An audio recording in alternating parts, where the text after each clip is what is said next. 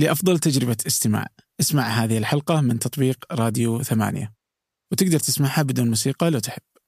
وكان يقول قاعد في هالكلام المستوى الثالث وكان يقول هالكلام. ويفترض الآن أن إحنا طلبة علم يعني إحنا بنقود المجتمع في الفكر والثقافة وبنصلح بين الآراء المتعارضة وبنشرح للناس مراد الله في الحياة وبنكون قدوات على سياق الأنبياء وبنفهم ال- الفلسفة ونشرح الناس للتاريخ وبنعيد قراءة التراث ونبي نقدم صورة جديدة عن الإسلام في الواقع المعاصر وبنجاوب على الإشكالات الكبرى وبنحل مشاكل الاقتصاد.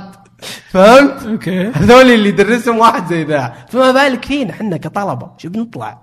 نطلع ندور برسيم. الحين أنت- ولعت. okay. رفعت يدي قلت شيخ أنا أمي مي بكذا.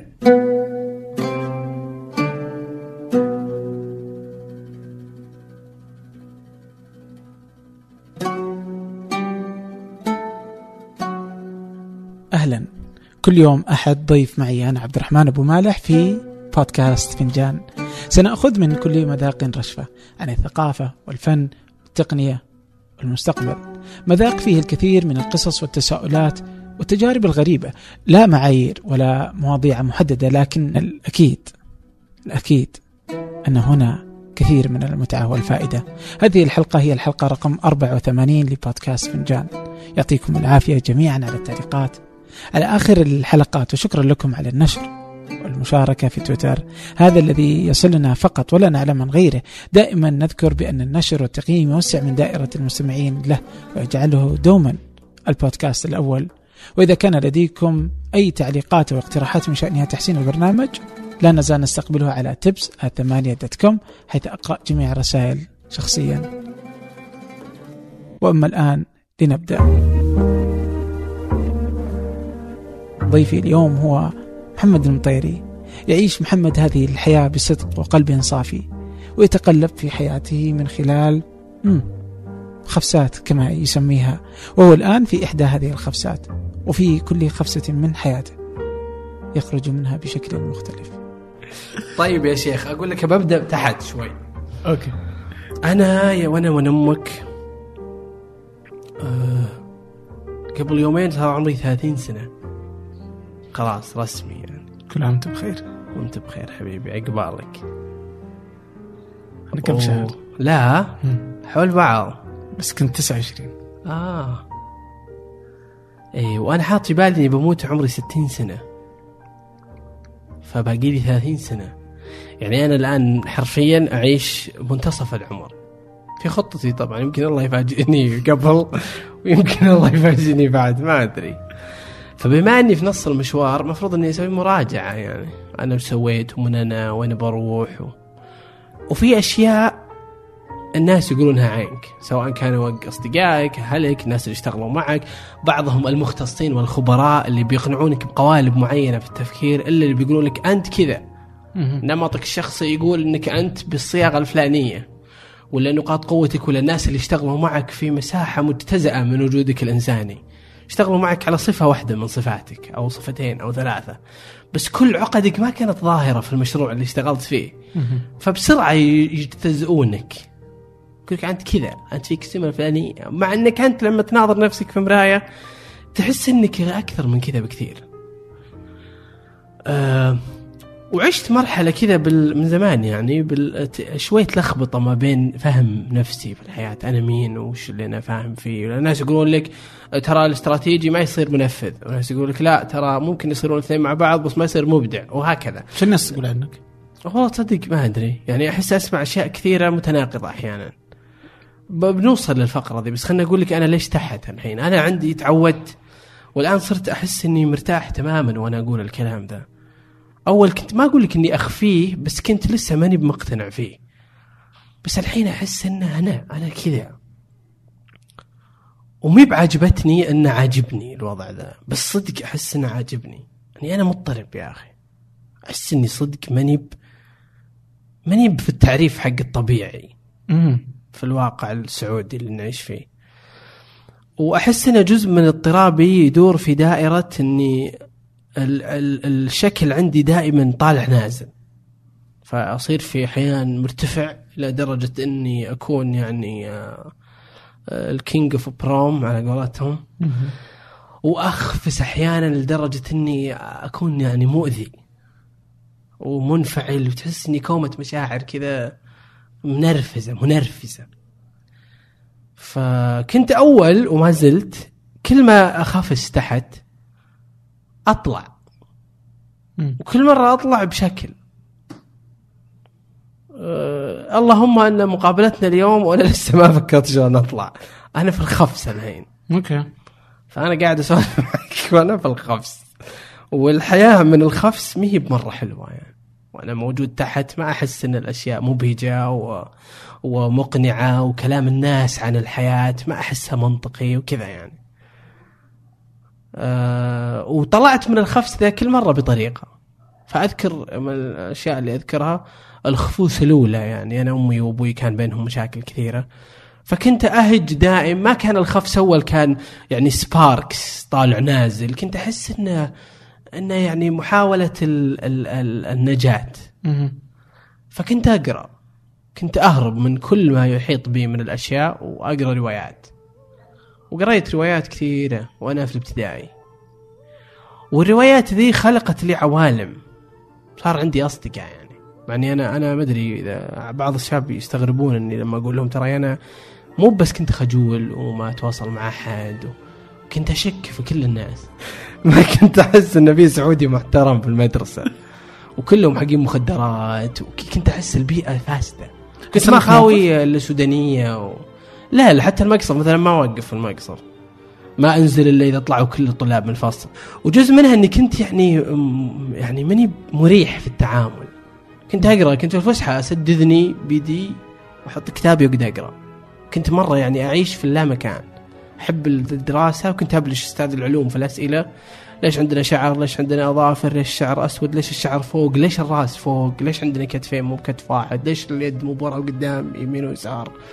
وكنت أسأل أسئلة والطلاب كانوا يحبون أسئلتي لأن أضيع وقت. وأنا كنت صدق أسأل أسئلة إني أبي أعرف الجواب. okay. طيب دقيقة الحين إيش؟ الحين هذه كانت مرحلة ابتدائية خ- خفوس أنا إيه اسولف لك عن إيه، الخفوس so هذه مثلا ودي أفهم بس هذه المرحلة من مم. حياتك so كانت ابتدائية اي اللي أنت تتكلم إيش كانوا المدرسين يقولون عنك؟ إيه دافور راح دراسه آه، كذا so دافور كويس كانوا يقولون إنك مضطرب مثلا؟ ما قد ما أذكر والله أحد قال لي شيء زي كذا لأني ما كنت أعطي فرصة أحد إنه يتواصل أصلا يمنعونك من اسئله؟ يحسون انك تستهبل عليهم؟ يعني قد صارت مع أستاذ العلوم والدين. مثلا بس إني آه، عادة ما أجادل. على الأقل في الابتدائي. يعني كنت أحس إذا طولها ولا قام ينافخ طلعت كتابي وقعدت أقرأ لأن أنا أقعد ورا من زمان. okay. من وأنا في الابتدائي ما أحب أقعد إلا الصف الأخير آخر واحد ولا قبل الأخير. يعني مستحيل أقعد قدام. okay. درجاتك زينة. إيه دايم الأول دايم كذا يعني راعي. دراسة. بس ما كنت راعي دراسة اللي ذاكر في البيت. لا أنا كنت في البيت ألعب زلاجات. واسمع أغاني إنجليزية. يعني أنا كنت أسولف مع الشباب على فكرة تعلم اللغة وكذا. أوكي. كنت أقول لهم انه ما في شيء يعلمك اللغة أكثر من إنك تبي صدق إنك تتعلمها. يعني أي أحد يقول حاولت أقول له تكذب ما تبي تتعلم. زي ما أنت إذا حطيت في راسك تسمع شيء ولا تأكل في مطعم ولا تسافر سفرة تسويه اللغة نفس الشيء تفضيل خيار تبي تسويه. إذا بغيت تسويه بتجيبه بتألف بتخترع بتروح تسولف مع أي أحد. أنا أول ما بديت lettuce و pickles في المطاعم. ليش كنت أنت تبي تتعلم إنجليزي؟ ما كنت أبي. كذا نشأت في جو ما كان فيه أغاني إنجليزية متاحة. أبوي كان يحب رنديون مم. آه، وابوي يعني شبه مهاجر برا السعودية وكذا. فاصطدفته Macarena أيام أوه Macarena دقيقة يعني مو ملتزم؟ لا لا. ما في حد في العالم ملتزم أصلا. أنا قررت تديني كان صدمة عائلية. أوه. يعني ظننت ان العائلة ملتزمه لا يعني لا. آه، آه، سيلين ديون ويتني هيوستن انريكي اجلاسياس Backstreet Boys NSYNC Boyzone. Boyzone ظاهر ما حد يحبهم في السعودية إلا أنا. ودي أتعرف لو في أحد من مجتمعكم يحب Boyzone ودي أقابله. رونن كيتن وطقته. وكانت مع إني يعني هالأيام لما أرجع أسمع الأغاني ذي ما أحس إنها type ي. أحسها مرة على الاقل Boyzone slow مرة وهادية. بس سبحان الله إلى الآن أحس يعني بارتباط فيها. يمكن عشانها كانت في مرتبة في وقت ما. وكنت أول أسمع ال- الحب بهذه الصياغة المطلقة. وما أدري من ذا اللي بحبها يعني من اللي بعطيها كل هذا الشعور. لأني ما كنت أحس بهذا الإحساس تجاه أمي ولا أبوي مثلا. آه، ف فايوه موضوع اللغة. تعلمته من الأغاني. فكنت جاب طاري الأغاني إني في الخفس عادة أسمع أغاني أقرأ روايات وألعب زلاجات. وهذه اللي لا طلعك من الخفسات ولا ما كنت تشعر؟ ما لا، كنت واعي بالخفسات. تحت لا لا كنت أحس كنت تحت. وفوق إي. كنت أطلع وأنزل. كنت أحس أحيانا إني مرة تحت. وأحس أحيانا إني مرة فوق لدرجة إني أحس إن كل شيء أنا وكل أحد آه، ما أنا مسؤول عنه. وأحس إن كل شيء في كل الوجود لي ملكي أنا لي علاقة فيه أشعر بمسؤولية تجاهه بغيره. آه، تجاه كل شيء يعني حتى الأشياء مو حتى البشر يعني. وما كنت أفهم هذه الأشياء ولا كان عندي لها آه، يعني منظومة فكرية تصفها أو كذا. وبعدين سبحان الله آه، خلينا نرجع للخفوس لأني أنا ال- الخفوس الأولى كانت روايات. بعدين طورت الحالة وجاء جاء الدين وفر مساحة. من تأخير النزول للانخفاس. التدين. وإن كان ذيك الأيام كانت انخفاستي آه، آه، في موضوع غريب شوي كنت أحس إني ما عندي أصدقاء يعني ما عندي أحد أحس إني ممتزج فيه إني ممتلئ به إني متوافق معه إني أشعر معه بانسجام تام باشتراك. ياسين حق ماجد كابتن ماجد. آه أبو بكر حق محمد عليه الصلاه عليهم جميعا الصلاة والسلام. هارون حق موسى. ما كنت أحس بالوجود ذا. حتى لو أنا أصير انس بن مالك يعني مو بهم مو بهم من إني أصير في العلاقة أنا العالي وهو النازل. بس ما كنت أجد الشخص اللي أمتلئ به. وكنت دائما أحس إن الجميع معيب. شلون؟ ما أدري أحس إن الناس تظهر خلاف ما تبطن. الناس تعد آه، وعود أكبر من قدرتها على الإيفاء. الناس مي متصالحة مع ضعفها. آه، تقول كلام ثم تتورط إنها قالته. آه، تقدم أشياء معينة ثم ما تلتزم ما- تكملها للآخر وهكذا. فكنت أحس ذيك الأيام إن الناس تجاهد مثلا إنها تتواصل إنها تواصل المسيرة. مثلا كنا بنقرأ بشيء معين ما أحس إنه يبي يقرأ. أحس إنه يقرأ عشان يت- يتواجد عشان يبقى في الدائرة. لما كنا مجموع قراءة مثلا أو كنا نشتغل في مشروع معين حتى المشاريع التجارية. يوم يوم أسست أكثر من قهوة كان معي شخص كنت يفترض إني أتكئ عليه ويتكئ علي في في جزء تشغيلي معين كنت أحس إنه في آخر ايامه يهرب يعني.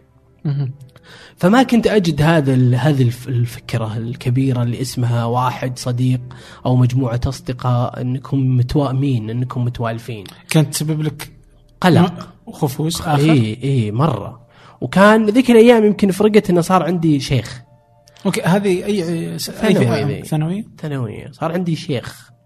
وهذا الشيخ أخذ بيدي إلى أماكن جديدة. يعني أحس إنه حماني من من النزول في ما في مراحل ما دون الخفس يعني أيضا ما أسفل من الخفس.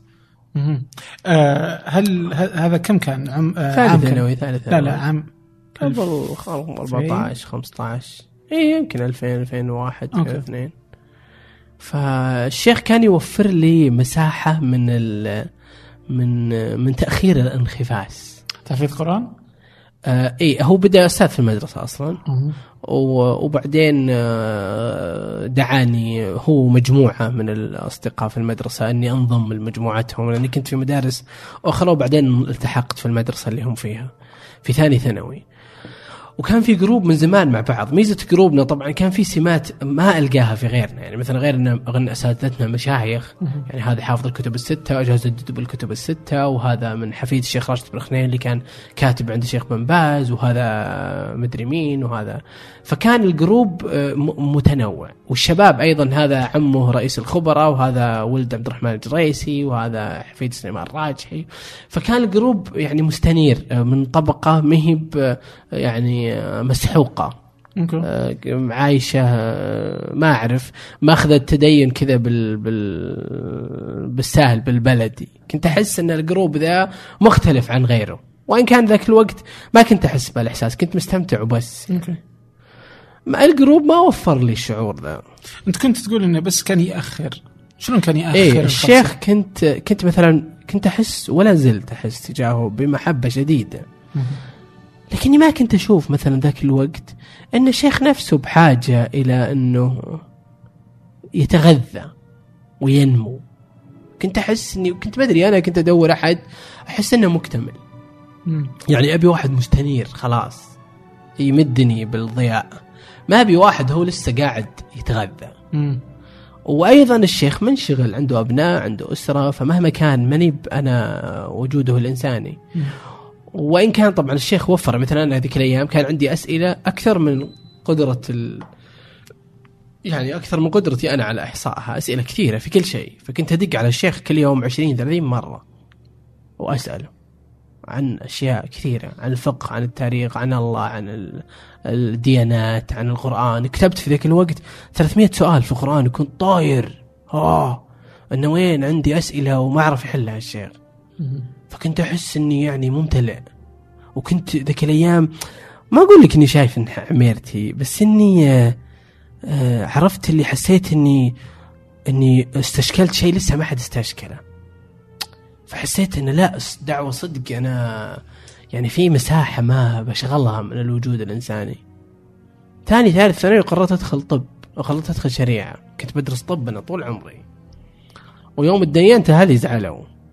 أمي كنت آه، متدين بتفجر. متدين يعني ولا؟ اي كنت مدين جدا يعني.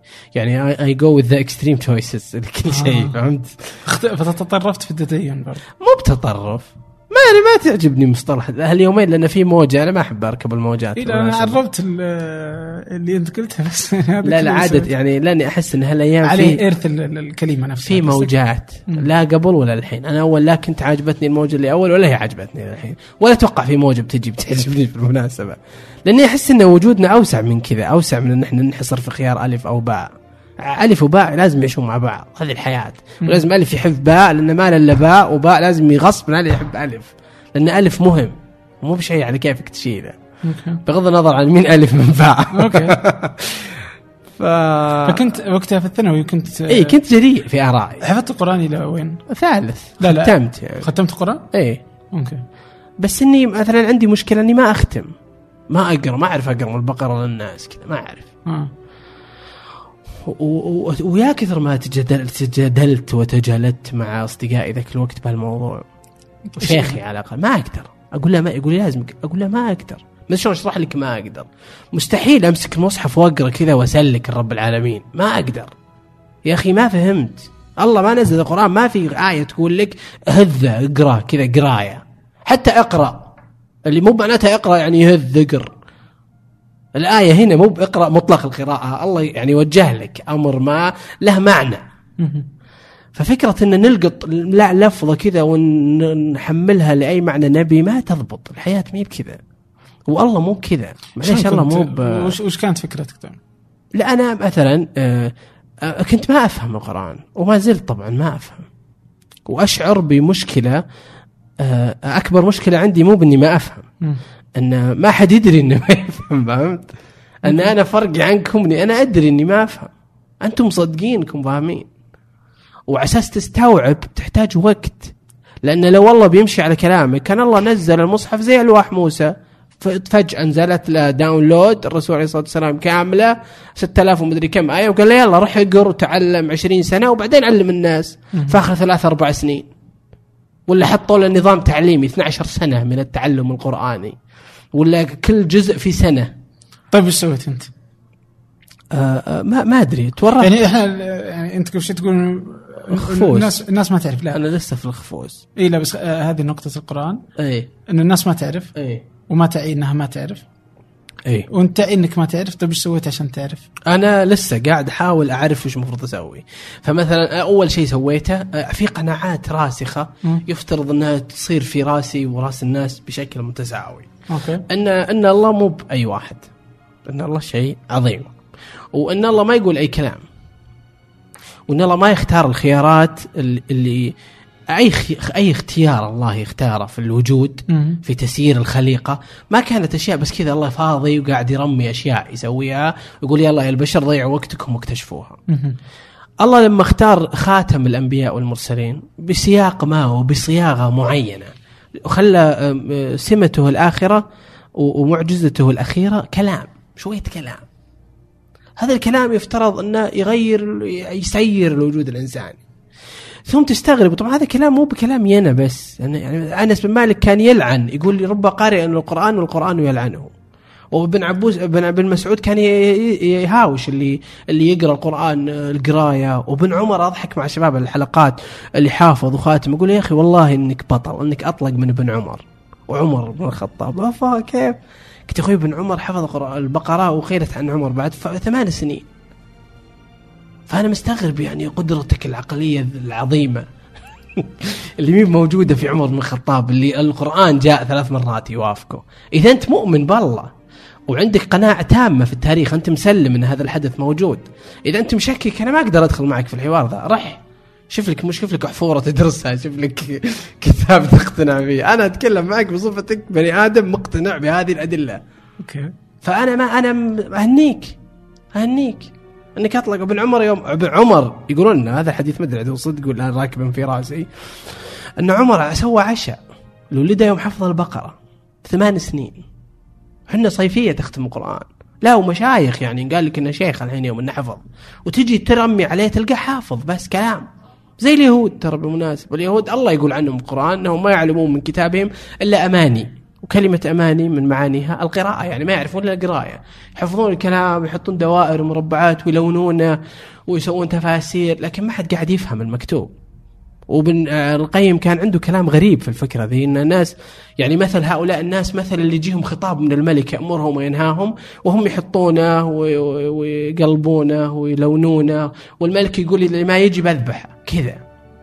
فتعاملنا مع المصحف غريب. واللي اللي أكثر غرابة إنه ما حد حاس. إن الناس في رمضان الحين يلا بتجيك أسطوانة رمضان. أختم لا تختم يلا وأقر مع إنه هالأيام ما أدري أصلا من اللي بيقول بقى بيقول السواليف. بس يعني قلت إنه باقي أحد يقول. لسه الدنيا فيها غير المهم آه، ف فانا مثلا واحدة من الأشياء اللي سويتها حاولت إني أواجه جهالتي في القرآن. حلو. وقلت تعال أبو حميد خلينا نبدأ في البداية البسيطة المنطقية اللي ما تحتاج شرح. واللي ما تحتاج وسائط بالمناسبة. يعني ما يحتاج شغل الكفار اللي ما تفهم قرآن إلا من خلال الصنم الفلاني. الإله الفلاني ولا الكاتب الفلاني ونحط حجج. أبى أعرض نفسي أول. أنا متخرج شريعة وعندي قواعد ودرست أصول وعندي فهم مبدئي عندي أساسيات. فتعال بحاول أقرأ قرآن وأفهمه. أوكي. استعرضت سورة البقرة. صحت. طبعا كنت أخاف من سورة البقرة أصلا أول. ليه؟ ما أحس كذا فيها قصص موسى كثير. وأنا سبحان الله ذيك الأيام ما كنت أجد نفسي في موسى. كنت أحس إن حياته صعبة. وأنا تراي أنفعل. وأتعاطف يعني بالنص اللي أقرأه. ما أدري بالروايات السبب ولا لا. يعني يضيق صدري لما أتقمص شخصيته لما الع- اللي عاشه. مم. لما يجوني ذا الجحلط اللي يجرجرهم في الأذى ثم يعبدون بقرة ولا يسدون الشجرة أنا لو مكانهم أنا أخيرهم بني إسرائيل.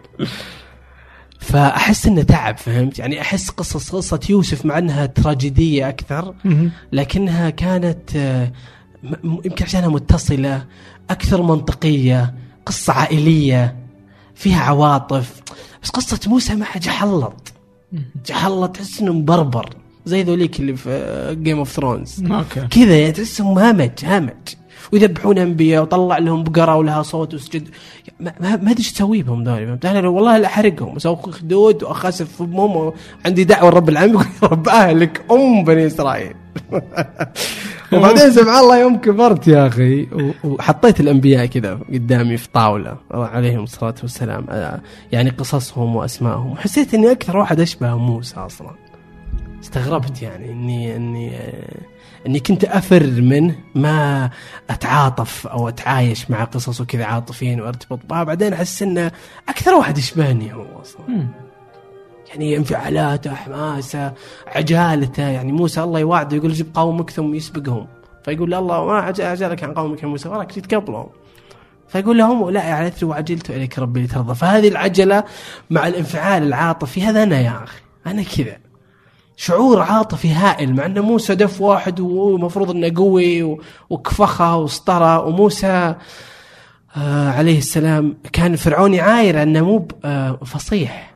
وأنا صح ماني بتاتي لكن عندي هذه ال- النظرة النفسي إني أنا أحس إني أقدر أقول كلام أحسن من كذا. بس إذا جيت أتكلم ما يطلع اللي أبي أقوله. واحيانا أقول لا أنا إلا بسوي نفسي موسى فهمت؟ أنا أعرف أتكلم. أوكي. فموسى عنده هارون. أنا ما أحس إني لحالي أنا كني موسى لحالي.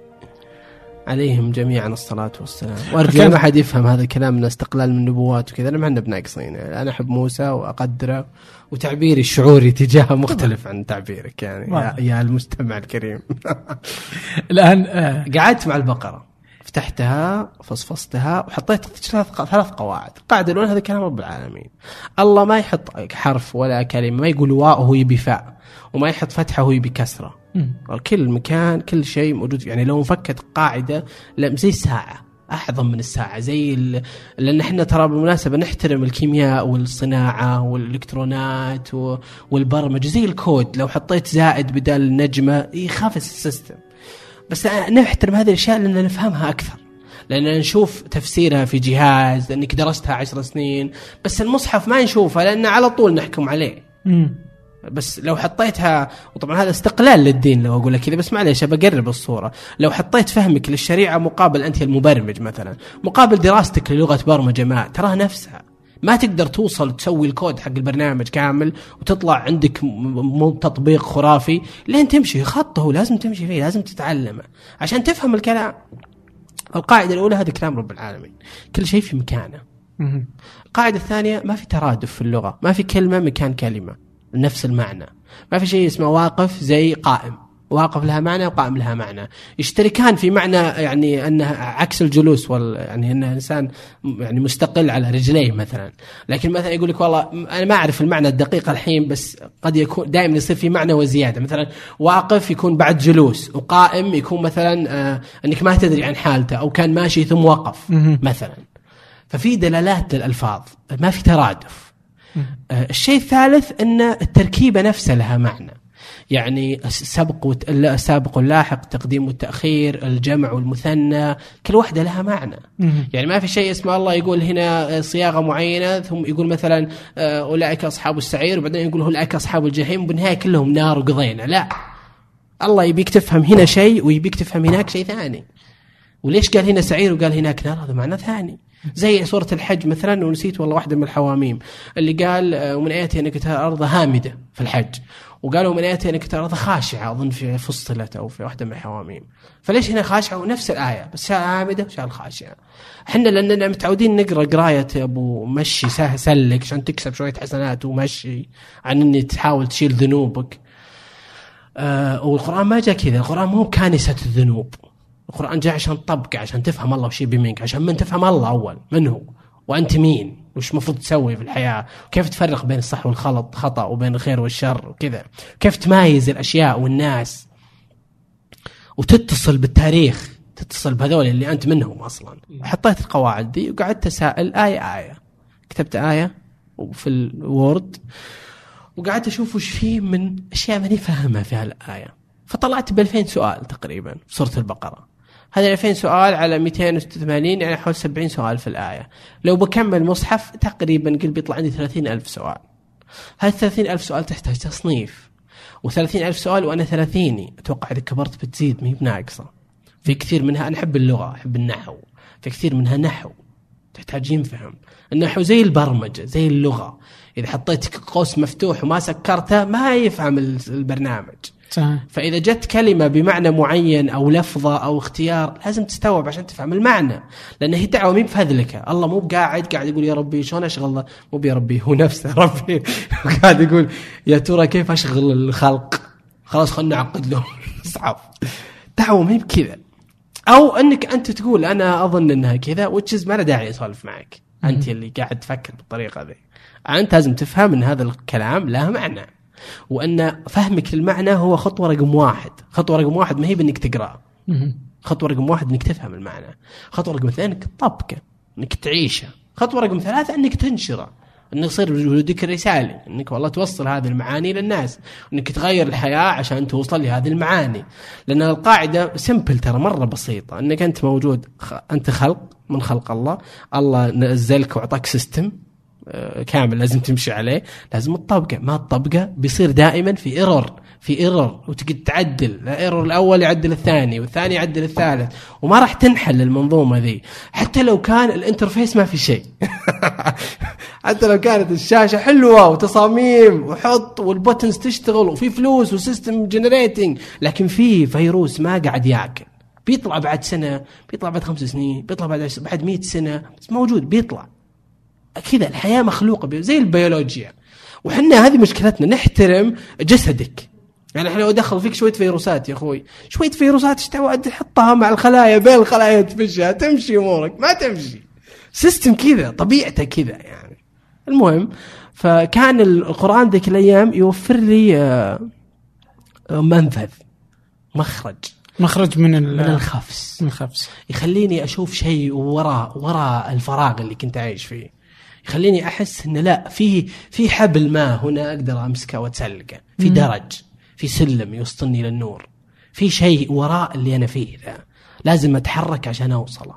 وبعدين أقدر أرجع لي لكل أحد في خفس وأخذه معي. بس لازم أعرف أنا وين رايح وش وش الخطوة. والأشياء البعيدة النجوم اللي نسمعها المواعظ اللي في المساجد ولا ولا ولا الطرف االاخر اللي يسوق أيضا تصورات مختلفة عن وجودنا الإنساني. بعيدة تحسها نجوم يعني حتى الفن حتى ال- المادة ورياده الأعمال وال business وال... كلها تحسها زي النجوم بعيدة ما تقدر توصلها على طول. يعني مو بقرار توصل بخطوتين بثلاثة لازم تقدم. واحيانا هذه الطرق مي بوحدة. يعني أنت عشان تمشي توصل الخط ذا ما تقدر ما يوصلك للثاني. وفي ناس سبحان الله الله مهيئ يبدو من بعيد لما نشوفهم. إن الله مهيئ لهم الأشياء. إن كأن طريقهم كان متوالي يعني. وصل لله ثم اوصله الله للأشياء. بس في ناس أحس مثلي أنا متورطين لسه. يحسون إن الخطوط هذه متوازية ما هي متواليه يعني انك أحيانا تضطر انك تختار يا تروح ذا يا تروح ذا. أو في تقاطع ما بيصير قدام بس لسه ما أشوفه. أحيانا كذا كنت أحس يعني.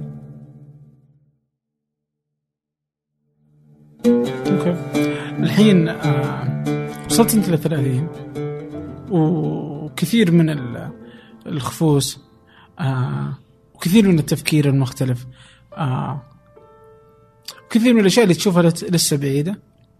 إي إي. أنا وصلت أصلا لتصالح مع الحالة ذي إني كل ما أوصل شيء كنت أول أبي أوصله ما عاد يصير له معنى. شلون؟ ما أدري يعني أحس كأن المعنى اللي مفروض علي الحين في وجودي لحياتي أني أستمر في البحث عن المعنى. كل ما أمسك معنى ما كنت أدور أولى اول زي ادور مثلا؟ إيش في شيء كذا يوم حصلت عليه؟ دراسة الشريعة مثلا. يعني كانت بالنسبة لي أنا تضحية. شلون؟ يعني أنا بدخل طب أنا كنت أشوف نفسي دكتور أحب أعالج مرضى. وقاومت أهلي والناس دخلت كانوا ضد المسألة ذي؟ اي ليش تدرس شريعة؟ ادرسها في مسجد يعني. قاومت ودخلت. ويوم دخلت شريعة انصدمت. جامعة الإمام؟ جمعة الإمام. إيش انصدمت؟ أقدر اسبها ولا ما غلط؟ إيش السالفة بس؟ آه، يعني من جهات مختلفة. ما أبغى أكلمك مثلا عن التمايز الفكري عن العنصرية الفكرية مو بالتمايز الفكري. شنو عنصرية فكرية؟ يعني فكر معين لازم يمشي لازم يمشي هذا الفكر إيه. المعين عدا ذلك مش مقبول يعني. يعني مو بهالصياغة الواضحة المعلنة بهالطريقة لكنه واضح إن في فكر معين يلحظ أكثر من غيره. وفي أفكار معينة ما تناقش أنا مثلا أنا أفهم إن أجواء الجامعات والدراسة هي مساحات هي لابات مختبرات مم. فالمختبر ما حد يناقش إنه ندخل البكرت الجرثومه ذي والفيروس ولا ما ندخلها. كل شيء كونتيند إحنا كل شيء لازم ينطرح. كل الأسئلة لازم تصير أسئلة مح- محفوفة بال... بالاحترام والتقدير مهما كنت تعترض عليها مهما كان الطرح هذا ضد الله ولا معه. أنت في مكان علمي والله أصلا أعظم من إن نخاف إن نشكك فيه. ما في شيء يخوف. كل الأسئلة لها جواب. حطوها. ليش خايفين أنتم؟ ولاحظ إن إحنا ما نتكلم عن الملحدين يعني يا ليت موضوع الإلحاد إحنا موضوعنا داخل الدائرة الإسلامية داخل الدائرة ال- ال- الخليجية داخل الدائرة السعودية داخل المطاوع نفسه فهمت؟ فلما يصير هذا التمايز اللي اللي بسرعة في تصنيف تعليب، إحنا ثقافة التعليب عندنا في كل مكان وفي الشريعة مرة قوية. هالكلام ترى أيامي الحين ما الظاهر الحين اسوء ما عاد صار حتى في تعليب. صار دعوة تدجين. في في ظني أنا ما ظني بائس يعني. أوكي. لأني ما أشوف نتائج تسوى يعني مثل لما انت تتكلم عن آلاف الخريجين شوية قضاه وشويه مدرسين ولا في أحد قاعد ينتج فكر ما للناس قاعد يطلع معلومة. إحنا قاعدين نهضم نجيب شيء قديم ونشكله بشكل جديد. ويوم ابدعوا ابدعوا طلعوا لك مؤسسات تعيد صياغة كتب التراث نفسها. الرضا المربع بدل ما كان سطور متوالية صار في مؤسسة يشتغل فيها واحد من أصدقائي وغلط إني أقول هالكلام بس بقوله. يلونون الكتاب. أنا 2010 كنت أطرح الطرح ذا. الحين ما عاد صار له معنى. إني ألونه. أصف صفوف وأقسم مسائل كتب الشريعة قبل العقلية السائدة قبل طريقة العلم قبل وهي محترمة ولها مكانة وبس كانت تشتغل قبل.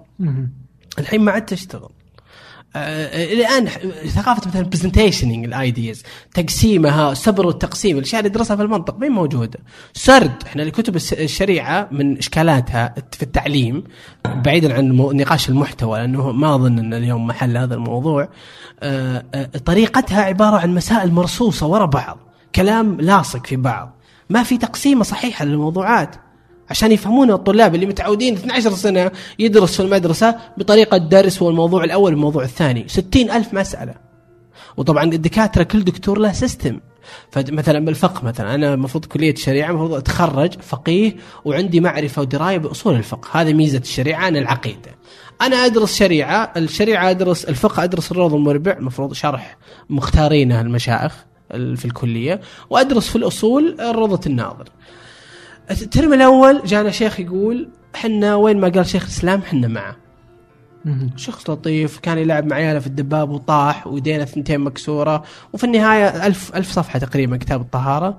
الشرح حق حاشية بن قاسم أظن أو حاشية المشايخ نسيت والله اللي درسنا. أعطانا مذكرة في 100 صفحة. كلها اختيارات شيخ الإسلام. آمنا بالله. ال term اللي بعده جانا شيخ مذهبجي. Which is fine. دراسة الشريعة في طرق كثيرة للدراسة. أنا ما أتكلم الآن عن آثار الفكرية أنا أتكلم عن system تعليم. في طرح علمي أصيل له احترام يقول لك عشان الطالب يستوعب ويطلع متأسس صح لازم يدرس المذهب أو يدرس رواية في المذهب بس عشان يطلع صحيح متزن. وبعدين يدرس ياخذ دورة ثانية في الفقه يرجع وياخذ أقوال المذهب ثم يرجع وياخذ مثلا والله الخلاف في المذاهب على العموم ثم ياخذ خلاف عالي وهكذا. وهذا علم يحترم له أسلوب في نقاشه. ال term الثاني يجيك شيخ على المذهب. مرة أقوال أحمد بن حنبل. ال term اللي بعده شيخ بلش أمنا عنده دراسة الماجستير في زكاة الحلي فراح نص ال term إحنا نناقش زكاة الحلي. وطبعا تناقش مسائل مسائل المسائل بالخلاف العالي وبالأدلة والأقوال والردود لأن طبيعة الفقه والجدل الفكري بشكل عام انه يصير في طرح ما ثم هذا الطرح يستدل عليه ثم يرد على أدلة اللي قالوا بعكس هذا الكلام ثم اللي اللي يردون اللي قالوا بعكس بالرد على الرد وهكذا لين نوصل إلى صورة مكتملة. خلاص؟ وإن كان ما أبغى اناقشك أيضا أنه هل ممكن تنتهي هذه الخلافات ولا لا؟ يعني هل ممكن نجيب كل المسائل نصك المشايخ في مكتب في مبنى مده سنة ونقول حلوا أم المشاكل. خلاص وصلوا لنا لآراء موحدة. ألف باء جيم. وحق عامي حق متقدم حق بطيخ. واحسموا الخلاف. هل ينحسم ولا ما ينحسم؟ ما أدري. هذا fantasy أفكار fantasy. فأقول لك ال term الأول آه، ابن تيمية. ال term الثاني أحمد. ال term الثالث خلاف عالي في زكاه الحلي ال term الرابع جاك شيخ وقال لك لا نبي حاشيه المشايخ فتدرسها على ما هي. حاشية المشايخ في مجموعة من المشايخ سووا حاشية كلمة حاشية معناتها ان في متن علمي في كتاب واحد يكتبه قبل بس صار صعب لأن كبرنا وصرنا في جيل جديد. فكتبوا تحت شيء على الحاشية اللي الهامش يعني. ففي مشايخ جو وسووا حاشية عصرية سووا فيها بحث شامل على الأدلة وعلى المسائل ومعاني الكلمات فصارت وهكذا. فتخيل أنا أتخرج بعد ثمان أترام من الدراسة 25 ساعة بالمناسبة كليه الشريعة يسمونها ثانوية المطار. الشباب كانوا يعايرون لأن كنا ثانوية نروح سبعة ونص تطلع واحدة ونص كل يوم. فتتخرج وأنت كل ترم دارسها بشكل. وكل ترم أنت مغرد في سرب. وما عندك والي يلي هذه الأشياء. آه فالجو محبط الصراحة. النقاشات مثلا أنا قد صار لي موقف. آه آه ألقيت مرة كلمة. أستاذ العقيدة كان يعني مسوي حركة إنه إحنا ناخذ مشاركات عشان يعطينا درجة للمشاركة وكذا. فألقيت كلمة عن الحب الإلهي. وتكلمت بكلام عاطفي. ما هو بصوفي مضاد للشريعة. وكلمه التصوف ترى كانوا أول متصوفة بالمعنى الصحيح كانوا كبار الصحابة. يعني ما كلمه التصوف اللي تعني ان نطوف حول القبور ونعبد قدور ما هو بصحيح هذه. فأنا تكلمت عن الحب الإلهي وعلاقتنا بالرسول وما منكم عليه الصلاة والسلام وما منكم يوما بكى شوقا لرسول الله عليه الصلاة والسلام. وأنت كذا منايم في غرفتك في الليل ولا قايم الصبح أو اشتاق لله فبكى شوقا إليه، إحنا يضيق صدرك اذا طفى جوالك ولا مات خويك ولا ولا شفت فيلم. تهاوشوا ولا صار لهم مشهد قعدت تصيح يا العاطفي يا الرومانسي. طب الرسول يا أخي عليه الصلاة والسلام تشرف هو عن هالالفاظ. الرسول عليه الصلاة والسلام ما قد يوم بكيت اشتقت له الله العظيم. ما ود ما حد يوم تحرك في خاطرك شيء لا. آه فالشيخ علق هذا كلام خربشات كذا كنت. تتكلم انت انت هذا هو اي كنت محترم بتكلم وترى أنا إذا جيت أعظ أكون إنسان يعني لطيف عصب الشيخ قال لي أنت هذا كلام آه، خربشات صحفي و... وكلام الصوفية واللي يهزون. و... آه، إيش جاب طيب طاري الهز من أمك؟ من جاب طاري ركز يا شيخ إيش قاعد أقول؟ إيش قاعد تقول؟ أنا وين وأنت وين؟ أوكي. أنت شايف الجش... التصحر العاطفي اللي إحنا فيه؟ يا أخي الله يقول أو في في القرآن. كنت ترد عليه وقتها؟ لا لا. ما علق ترى أنا. غريب وضعي كان بالجامعة. حتى بالثانوي ما ك... ما كنت أناقش. إلا ربعي ثلاثة أربعة نطلع نتقهوى قعدت سنة يمكن أتناقش. ثم مليت لاني احس ان القصة هذه ما لها فائده يا أخي. بس كذا عصبية ونرفزة وأنفعل وهم يطلعون يتمشون وأنا أنحرق. أبكي. يضيق صدري. أكتئب من ذا الحوارات. لأني أحس بصعوبة المهمة يا أخي. المهم ف الله يقول قل إن كنتم تحبون الله ان الرسول عليه الصلاه والسلام يقول قل إن كنتم تحبون الله فاتبعوني يحببكم الله. فالشيخ شو يقول؟ يقول الحب هو الاتباع. قلت لا يا شيخ. الله يقول تحبوني. في, شيء قبل. فالله يقول إذا في حب إذا في شيء في قلبك لله أنت بتتبع. عشان الله يحبك. فالاتباع شيء ناتج عن الحب. بمعنى آخر الحب هو أساس العلاقة بالله. لازم تحبه لازم تحس تجاهه بشعور. الحب شعور ما هو صلاه وصيام. ما هو بحركة جسدية. ما هو بت- تحريك ال- ال- ال- اللسان بألفاظ. الحب مشاعر. وحنا للأسف في مجتمع متصحر عاطفيا. فبالتالي ذكائنا العاطفي سالب وما عندنا أي اهتمام بالعاطفة 90% من الشعب كذا. فطبيعي إنه يصير عندنا هذه العلاقة المضطربة بالله. لأن الله بالنسبة لنا مدير. مدير. يديرك يأمرك وينهاك. يقول لك افعل لا تفعل؟ لازم تداوم لازم تجي في المسجد. وإذا ما جيت ترى بيذبح بيحطك في النار. كذا العلاقة بالله. بس ما تشوف الجانب العاطفي الروحاني في العلاقة فيه. وإذا نشأ الجانب الروحاني صحيح والحب مع الله بشكل منهجي متزن صحيح كل شيء بيصير كل شيء بيتزن كل شيء بيهدى الحياة بتصير بشكل صحيح. الخفسة الخفسات ذيك أي الشيخ معليش. في ما أدري إيش اسميه شيخ بس عاد يعني تجاوزا يشرح آية ال- المرأة اللي يهجروهن ويضربوهن آية سورة النساء. نسيت لفظها. فقال المرأة عقلها صغير. طبعا الآن أنا أنا توني كنت ذيك الأيام قاري كتاب ضخم للشيخ أبو زيد بكر أبو زيد الله يرحمه عن ابن تيمية. كان مشروع كامل جمع فيه كل الناس اللي كتبوا سيرة ابن تيمية. وكنت متأثر مرة في شخصيته في عواطفه اللي ما حد يعرفها في عبادته في هيبته. وكان يقول إذا كبر خلع القلوب من هيبة الله. هذه الأشياء كانت تلعب في خاطري يعني. وكيف نظرته للقرآن كيف فهمه للفلسفة؟ كيف عقله؟ كان يعني آية من آيات الله. ف... فأنا معتاد ولي فترة كذا أقرأ فمتعود يا أخي على على على النقاش على التفكير على فجاء ما توقعت أن في واحد بيتكلم بكلام سافل لهذه الدرجة. وهو إيوه أيضا كنت ذيك الأيام حول مالك الإمام مالك. كان إذا جلس كان يتزين للمجلس الحديث وكان له هيبة وكان يبكي ويخشع وكان بعض الناس ما يجرؤ إنه يرفع نظرة إليه. كان فيه فيه خشوع فهمت؟ في شيء يفيض من هذول الناس لما يتكلمون عن الله سبحانه وتعالى أو عن الرسول عليه الصلاة والسلام. ما كانت الدعوة سلك.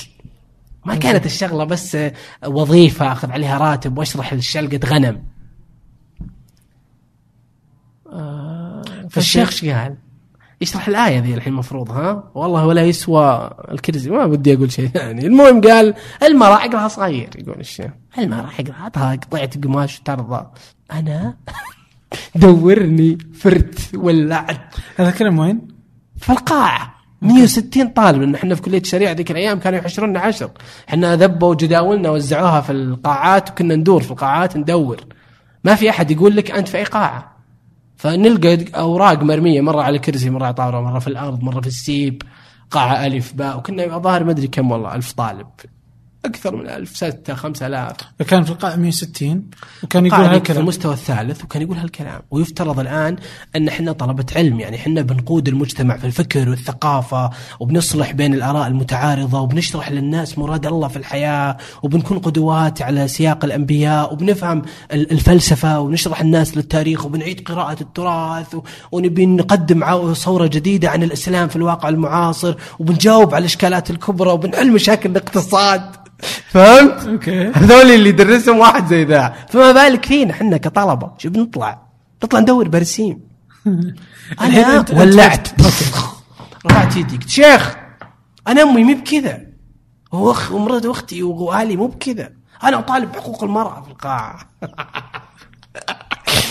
وعن ذاك الوقت كنت قاعد أقرأ. يا أخي كانت غلط. كنت أقرأ ذيك الأيام خلف أسوار الحرم لك. كتاب. سافل الصراحة. يعني بغيب ما أدري والله من اني كاتبته. بس إنه كان يعني مجتزأ جدا كان يعني محتقن. وأنا ما يعجبوني طرفين لا المطاوعة ولا اللي ضد المطاوعة. وأحس إن الحياة الصحيحة ما هي عند دولي ولا هي عند دولي هي في مكان ما ضائع بينهما. كل واحد منهم يقدم جزء من من التصور. والاحتقان اللي بينهم ابدا ابدا ما ما يمثلني ولا لي علاقة فيه ولا إني مشغل بالي فيه أصلا. على الأقل ذاك الوقت يعني. فرفعت يدك؟ قلت له. صار صارت ضجه في؟ القاعة. لا لا قلت كذا يعني بصوتي يا شيخ. أنا ما أسمح إنك تقول هالكلام. أنا طالب بحقوق المرأة أمي واخت خالتي وأختي مو بكذا هذا الكلام عام 2008 2011 لا والله 2008 أوكي. سبعة ثمانية. فصار نقاش ثم طلعنا برا واجتمعوا الطلاب. ثم قال خلاص تعالي في المكتب ونتناقش. رحت لثلاث مرات ما لقيته. وأنا ذاك الوقت الصدق كنت يعني في غاية اضطرابي في فهمي لدوري مع هذول الناس كيف أتعايش معهم؟ كيف كيف اتحاور شل شل مساحة الحوار؟ وكنت ذيك الوقت أحاول ألقى أحد أفضفض له وكلمت مع بعض المشايخ الطيبين آه، لكن ما وصلنا لشيء. وكان في طبعا يعني من يعني مثلا جانا واحد كنت أحس إنه يا أخي مستنير كنت أحس إنه ممكن يقدم حل من الحلول. عنده رسالته أذكر ذاك الدكتوراه ذاك الوقت في مسألة في البيئة أو شيء يعني يعني كان مختلف عن السياق الموجود.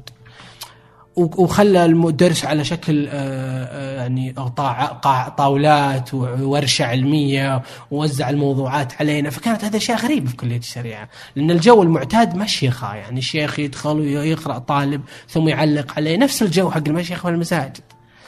وكان يأخذ من لحية الشيخ شوي فكان مثير طوبه طويل. فكانت هذه الأشياء محل انتقاد من الطلبة لأن لأن هذا خلاف السائد. آه، وهذا عندهم مو بس خلاف السائد هذا عندهم منتهك اللي اللي أمر غير غير يعني مستحسن. أوكي. فالمهم الشيخ كان يشرح كتاب الأذان. فكانت واحدة من المسائل قاعد يعني قال لك إن الشيخ معك مفتاح.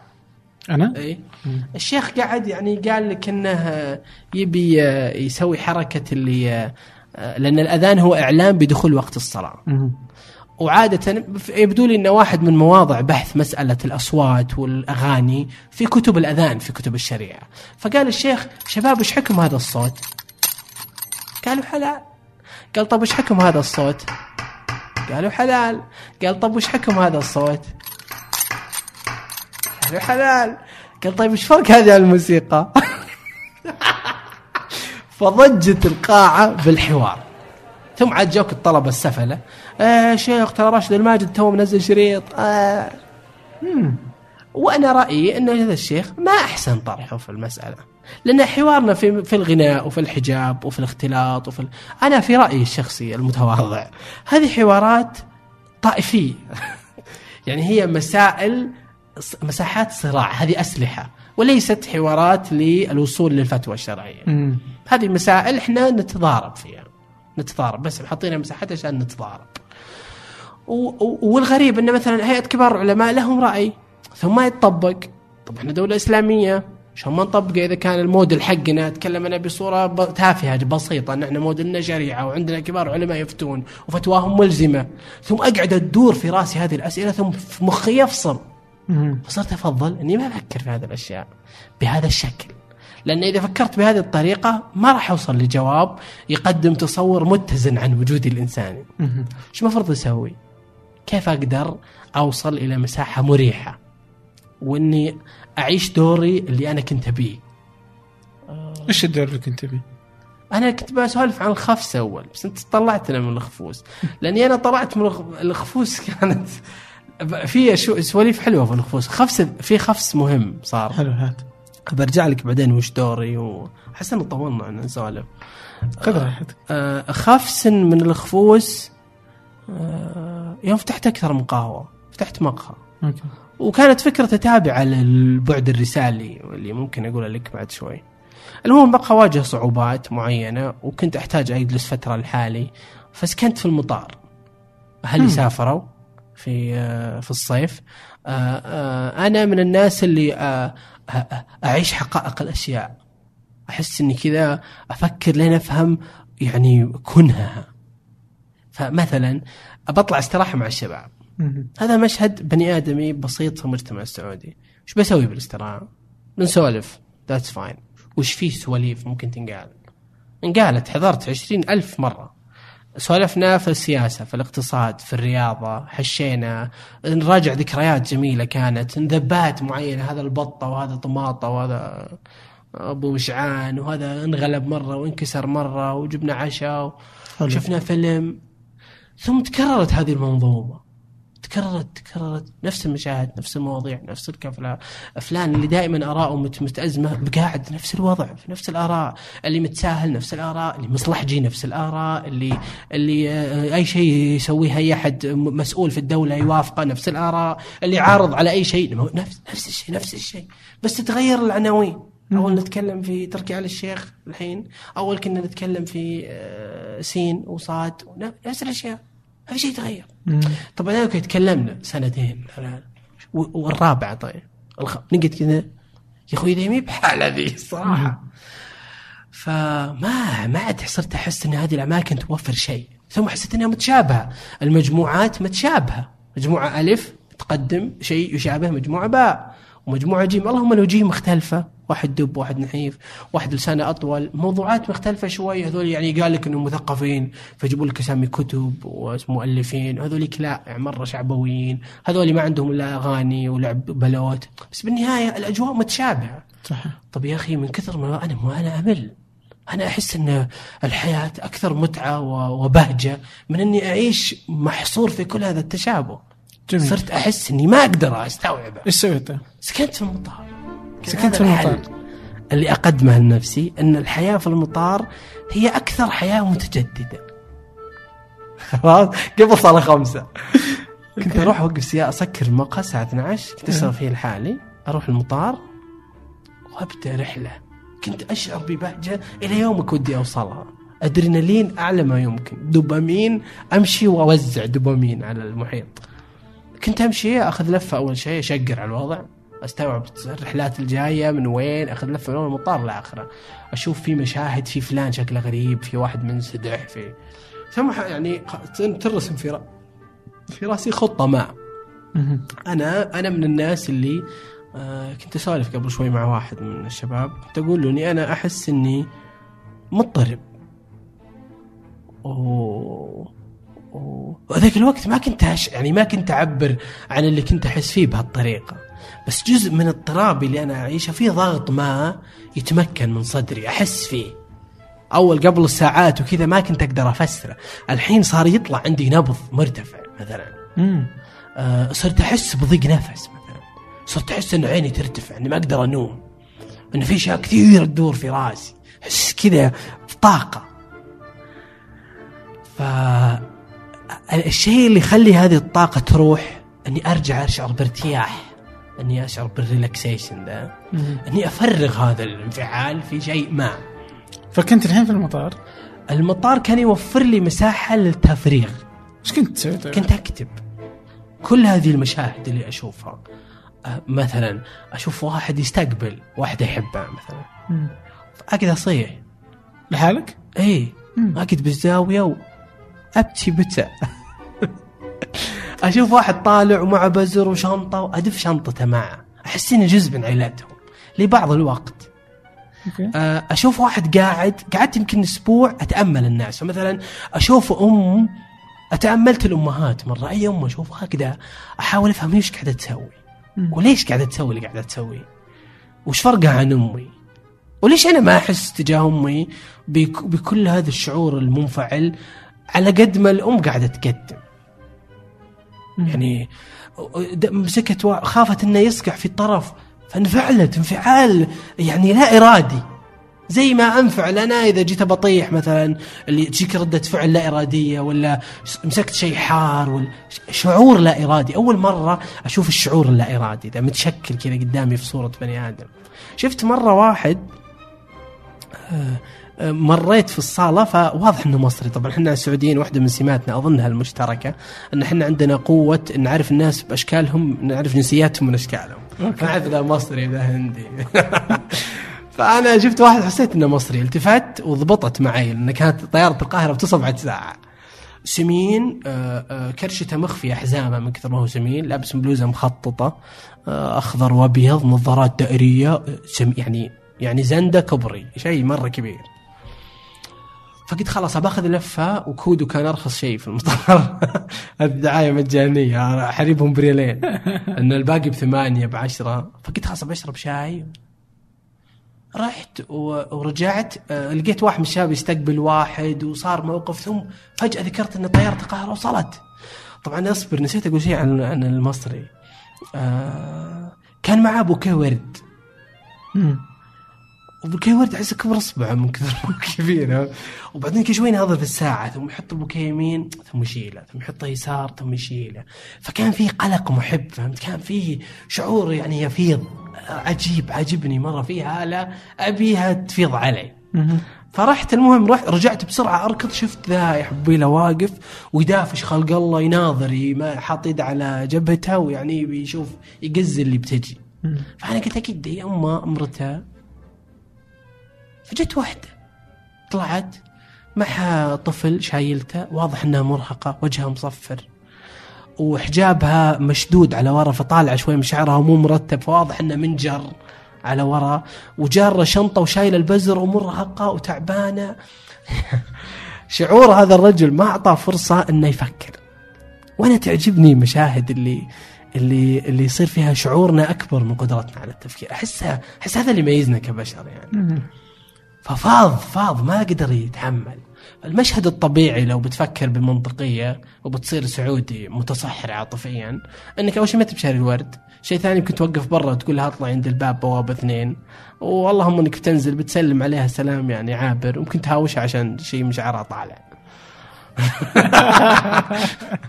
هذا إيش سوى؟ ما قدر يتحمل ناداها. ثم جت هي هي استحت إنها طيارة القاهرة جاية والناس صفة وزحمة ووخر الناس عن بعض لين وصل في حاجز في النص. يا. فيبي خمها. خمها يا حبيله ما هو قادر يسيطر على نفسه. خمها هي تعبانة ومعها بزر البزر طالع من هنا.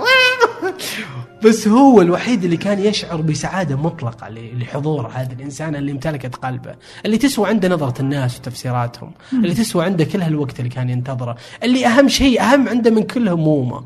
اللحظة دي أتوقع نسى همومه، نسى ضغوطه المالية، نسى المشاكل اللي عنده، نسى يمكن الدين اللي مستلفه عشان يشتري لها تذكرة، نسى كل شيء، وعاش إنسانيته الصرفة. بعدين أعطاه البوكيه طبعا المفروض يأخذ البزر على الأقل ما هو قادر يتصرف منفعل اعطاه البوكيه ثم راح من ورا. إي زي كذا تورطت. لين جاب بعدين لحقته طبعا. رحت وراه okay. أنا كنت ملاحق الناس يعني. إيش سويت طيب؟ شفته لين آخر شيء يعني. بشوف وين بيروح. okay. أخذ البوكيه أخذ ال baby منها حطت البوكيه على الشنطة ضبطت حجابها بدأت تشعر. باتزان لا لا. بعد يمكن خمسة ستة أيام بديت أسولف مع الناس. بديت أسولف. أنت okay so اشرح لي يومك كذا في المطار. إيش؟ أوصل. طبعا بقول لك يومي بعد ما صرت تنام في البيت تجي ولا؟ بعد ما صرت محترف شغلة يمكن بعد خمس ست أيام. okay. جبت معي بطانية ومخدة. okay. عشان إذا جيت انوم وجبت شورت. وين تنام؟ آه كل ما يوم في مكان. جبت شورت جوا المطار أريح. اي اي أو أوصل 12 12 ونص أوقف سيارتي في المواقف أطلع آخذ الشوط التمشيطي هذا أشوف شو الوضع وش الرحلات في مشاهد ملفتة. أنا من الأشياء اللي فيني آه، أنا أشعر تجاه بعض الناس بشعور يجذبني إليه. ما أعرف أفسره. حاولت أشوف مثلا نمط في هذول الناس عجزت حيصير نحيف حيصير دب حيصير أسمر حيصير أبيض حيصير لابس نظارة حيصير مو بسعودي. كل مرة شيء. أوكي. هذول الناس اللي أشعر تجاههم بهذا الشعور أتقدم إليهم. إذا شفت مطوع أقول له انصحني. عادة السلف إنهم ينصحون الغرباء، طبعا دي من كيسي والله ما أدري السلف ينصحون بس إذا قلت سلف غرباء حسوا إنه عندك سالفة فهمت؟ وإذا شفته مو بمطوع أقول له شاركني أعظم تجربة في حياتك. آه. يعني الحكمة تقول لو أنا طلعت من دنيتي ذي بشيء طلعت بهذا. وسمعت من يمكن سبعين واحد كلام مختلف عن بعض. في ناس بكوا وبكيت معاهم. وفي ناس ماتوا ضحكوا ومت ضحك معهم في ناس عوجوني في ناس ضحكوا معي. في ناس ما تقبلوا الفكرة وقال لي ما عندي شيء. شكرا. وهكذا. وكنت أكتب مم. كلام هذول الناس. آه بعد أعيش اللفة ذي ساعتين ثلاثة أفتح لابتوبي أطلب عشاي من كودو أتفرج على آه آه، برنامج. هذاك الوقت لسه ما طحت في مسلسلات. إيش كنت؟ ما والله تصدق ما أذكر. تيد أذكر كنت مرة مرة يعني. أنا شفت يمكن ألف توك في تيد. آه، أفلام وثائقية في العربية أذكر ذيك الأيام كان في كذا فيلم شفته عن الحضارم عن مدري إيش. فيلم يمكن أو فيلمين. نسيت والله لأن أغلب الوقت كان يروح في التفاعل ال- مع الناس يعني. انام كل يوم أحب أنام في مكان. أحب كذا أشعر بالإثارة إني أنا نايم في مكان جديد. فنمت مرة في نص المسجد. مسجد المطار أنا في تقديري الشخصي أجمل مسجد في الرياض حتى الآن. من جوا ما أدري من برا. إذا دخلت جوا ما في عواميد. كله قبة. غريب غريب. وفي نص المسجد إذا انسدحت وتكلمت تسمع صوتك يجيك من كل مكان. مبهج المكان. فأنوم ورا العواميد في المسجد. نمت في المسجد كم يوم؟ نمت في الأسياب. في المطار في الصالة آه، طفشت وأنا انوم دائم في الفرش. فمرة لقيت طيارة من بنجلاديش توها جاية وصفة عمال متسدحين لقيت فراغ في النص حطيت شنطتي ونمت بينهم. آه، آه، مرة قلت يا أخي ابى انام في البلاط. بلاط بلاط الحالي مو بحولي أحد. فلقيت لي مكان فيه مكيف حوله كذا نمت فيه ساعتين وقمت من البرد. لاني جنب مكيف قمت أرجف. لين رحت السيارة احتريت جبت بطانيتي ومخدتي ونمت. مرة هاوشني واحد بيقومني للصلاة في المصلى. صلاة صلاة. وكذا فجأة يا أخوي أنا حلم أنا قمت قلت يا أخوي مسافر أنا. مسافر إيش تبي؟ شكرا لحرصك على الصلاة يا أخوي إذا بتدعوني لل- لله والدار الآخرة. ادعوني بالرفق يا أخي. ترى الله يحبنا نصلي له. مو بيهاوشنا عشان نصلي. أوكي. وعنادا فيه والله ما صليت ذيك الصلاة معهم صليت اللي بعدها الظاهر فالمهم كان كان ال- السكن في المطار آه، ملاذ من الخفس. كم قعدت؟ قعدت ثلاث أسابيع. ها. آه، الشرطة آه، قال انصرف جوالي. لا لا ما حد درى عني من جدك أنت. ما حد درى عني. كلام الشرطة كله فاضي ما احترامي. قال ليش قال أمن. انصرف جوالي. في كاميرا. طبعا وتخيل أنا ساكن في المطار يعني المفروض أبسط شيء يلاحظون وجودي يا أخي. إيش عندك أنت؟ كل يوم جاي. ثلاث اسابيع ثلاث أسابيع. أنت قاعد 22 يوم قاعد في المطار. كل يوم أجي. طبعا ذاك الوقت مريب وجودك اي صدق اي ولا كنت ما كنت أتعرف على أحد يعني وقت طويل. ذاقي المطعم ما كنت أحاول إني أشبكهم. وطبعا كان شكلي سائح من كوستاريكا لأني كنت backpack ونظارة دائرية كبيرة أكبر من ذي المربعة وسماعات و ice cap فمرة ثوب ما ما ما لبست لا لا كنت أطلع من المقهى ورايح داوم رايح المطار. فشافني مرة واحد مطوع وكنت فاتح لابتوبي وراجع عقد. كنا بنفتح فرع ثاني في جامعة الملك سعود. فقال لي excuse me you are in the queue قلت yes الله يحييك in the queue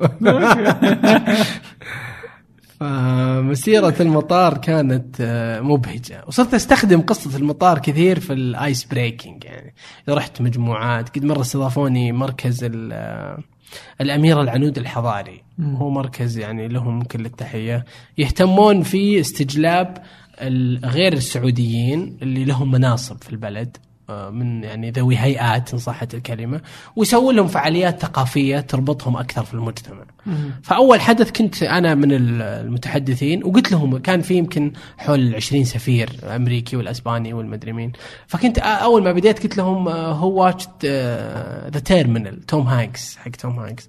فرفعوا إيديهم قلت I am the Saudi version يعني بس اللهم إن ديرتي ما فيها شيء يعني سكنت المطار intention يعني بنيتي بارادتي مو ب... فقصص المطار كثيرة يعني. المطار كان واحدة من آه آه، المنقذات من الخفوس okay. طحت في اليزابيث جيلبرت واحد مرة من الخفس. تعلمت business moderation من الخفس. طحت ب TED شفت يمكن 200 فيديو مرة في خفس.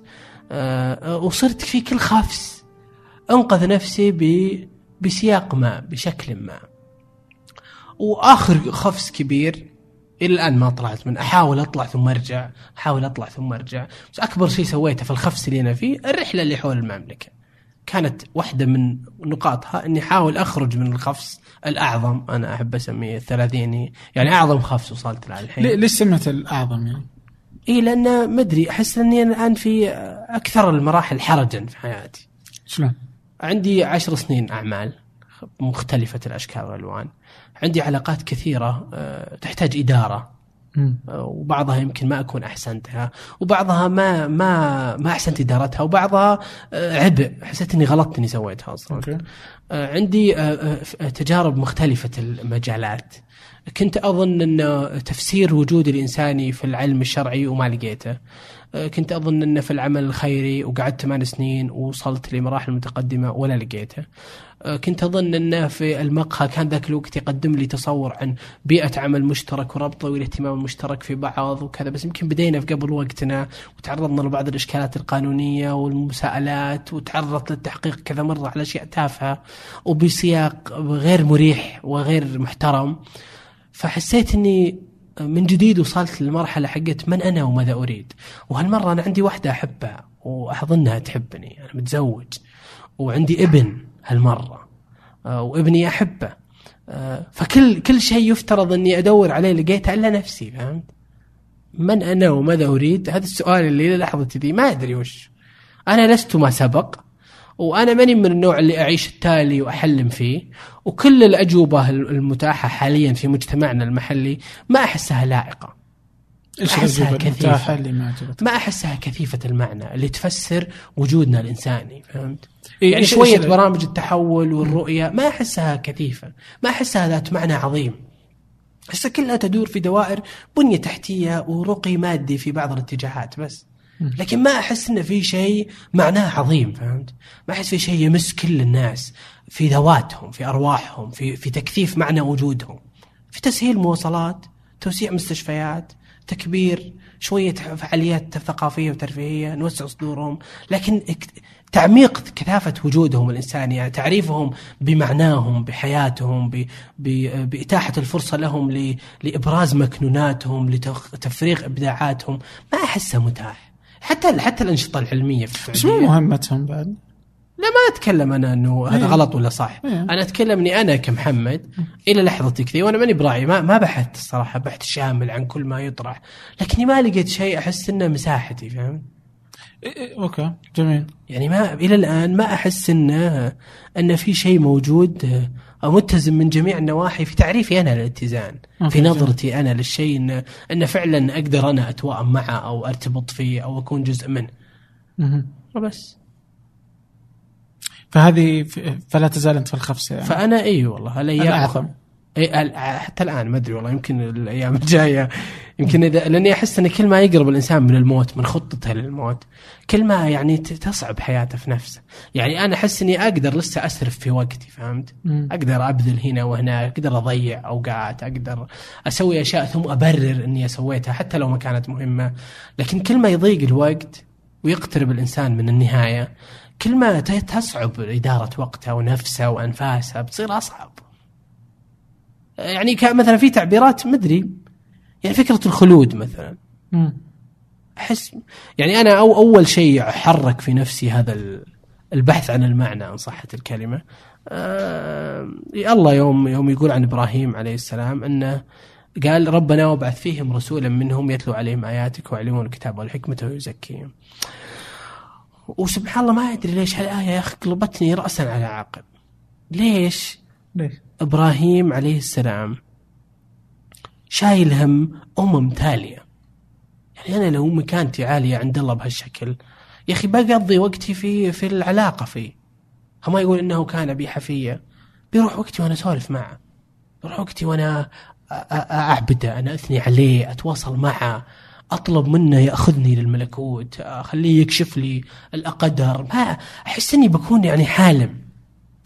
فلما يكون إبراهيم في هذه العلاقة الحميمية مع الله ما أدري كلمة حميمية صحيحة ولا لا عالية قريبة فيها حفاوة آه ومع ذلك مشغل نفسه فكريا.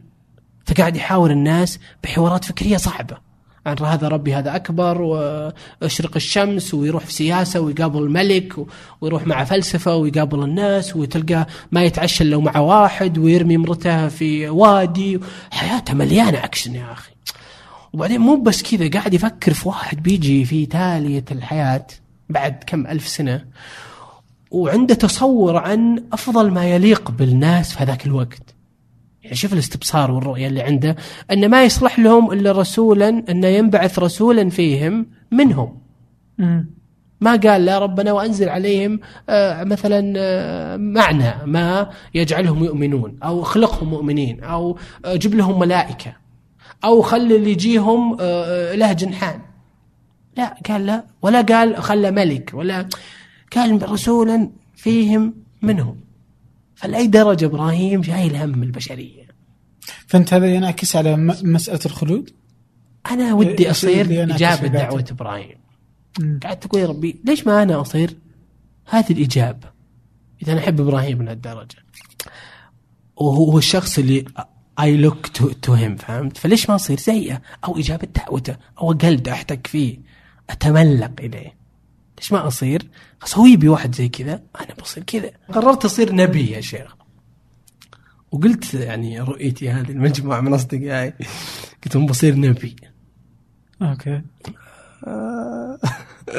بعدين اكتشفت إني ما يمدي أصير يعني مو بعشان آخر الزمان وخاتم الأنبياء عشان مطيري بدوي تحس تحس ما يصلح يصير نبي بدوي. لا احد يزعل مني بعد الفترة بدوي وأمزح. عشان ما حد يقول لي ها وأنت عندك نعرات وعصبية. فالحل الحل الوحيد اللي أشوفه يخلصني من الأسئلة إني أمشي أصير زي الأنبياء. ما في حل. مريح ذهنيا ونفسيا إلا إني أدور في دوائر النبوات أسوي زيهم. أدور في دوائرهم أشتغل نفس شغلهم أقلد حركاتهم أستوعب تصرفاتهم. هذول ال- ال- الأبهات.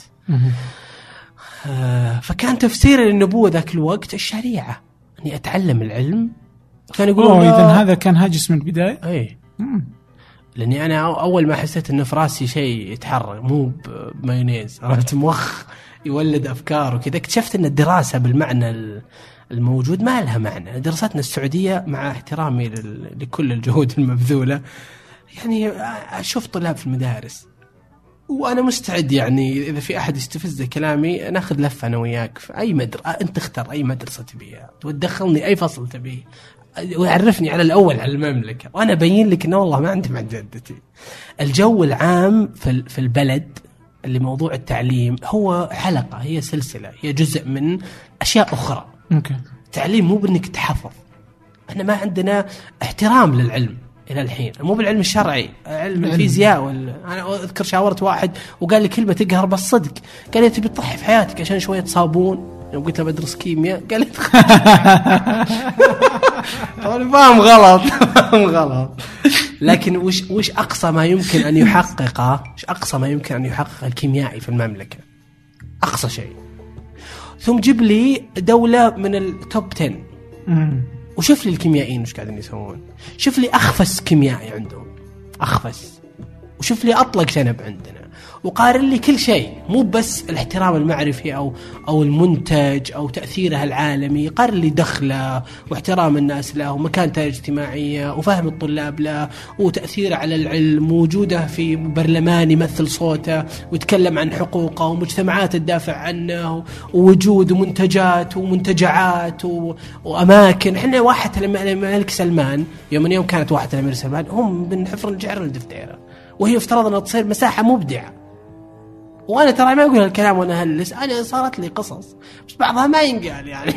واحد مكلمني منهم تعالوا نبي نسوي. قلت يا أخي أنا ماني بمناسب. أنا عاجبني إنك مبسوط علي وتحس إني مبدع بس ترى غلط. لازم يصير في واحد يفهم الأشياء ذي ويقدر يخلق تجارب للطلاب ويقدر إحنا طلاب المدارس وين يروحون رحلات المراعي عشان تعطيهم شوية لوزين؟ تعلمني كل كلمني عن الرحلات المدرسية اللي قاعدة تحتفي بالفيزياء والكيمياء والرياضيات. جيب لي جيب لي واحد في مدرسة طالب مت يعني من درجة متوسطة في في التحصيل العلمي يعرف أهمية الرياضيات مو بيحبها يعرف أهميتها. يا أخوي الرياضيات وباء على المجتمع السعودي. خذها علي مني لي. فإحنا عندنا أنصاف أشياء لم تكتمل. والحياة في هذه الأنصاف الواحد زيي مضطرب ما يقدر يعيش فيها. أحس أني أموت. لما أشعر بالقلق تجاه كل شيء في الوقت اللي الجميع يشعر أني مضطرب. يحس أنه ما في شيء مقلق. في الوقت اللي ما في شيء مريح. فهمت؟ فهم فشعور مو بمريح أبدا أنك أصلا تسولف فيه. إنك أصلا من كثر ما تسولف فيه أنت بس قاعد تزيد من دائرة الملاحظين لاضطرابك للمعلقين على غرابتك. وانك انت الا تبي تصير مميز. هذه التعليقات المستفزة. الا ليش تحط جيبك يمين؟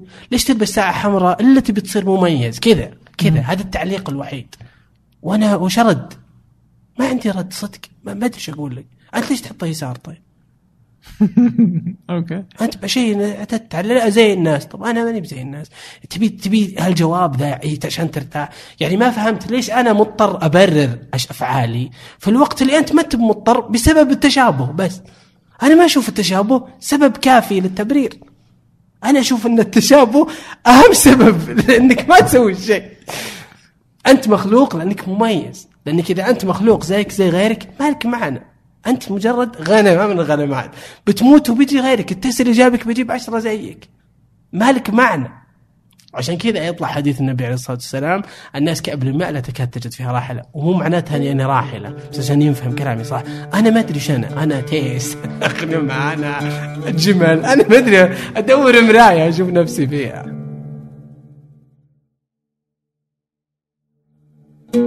طيب هذا المفهوم الجميل اللي انت تتكلم عنه اللي هو آه انه يعني هي في قوالب مجتمعية يضعها اليوم المجتمع بشكل كبير تظهر في مجتمعات المحافظة كالسعودية.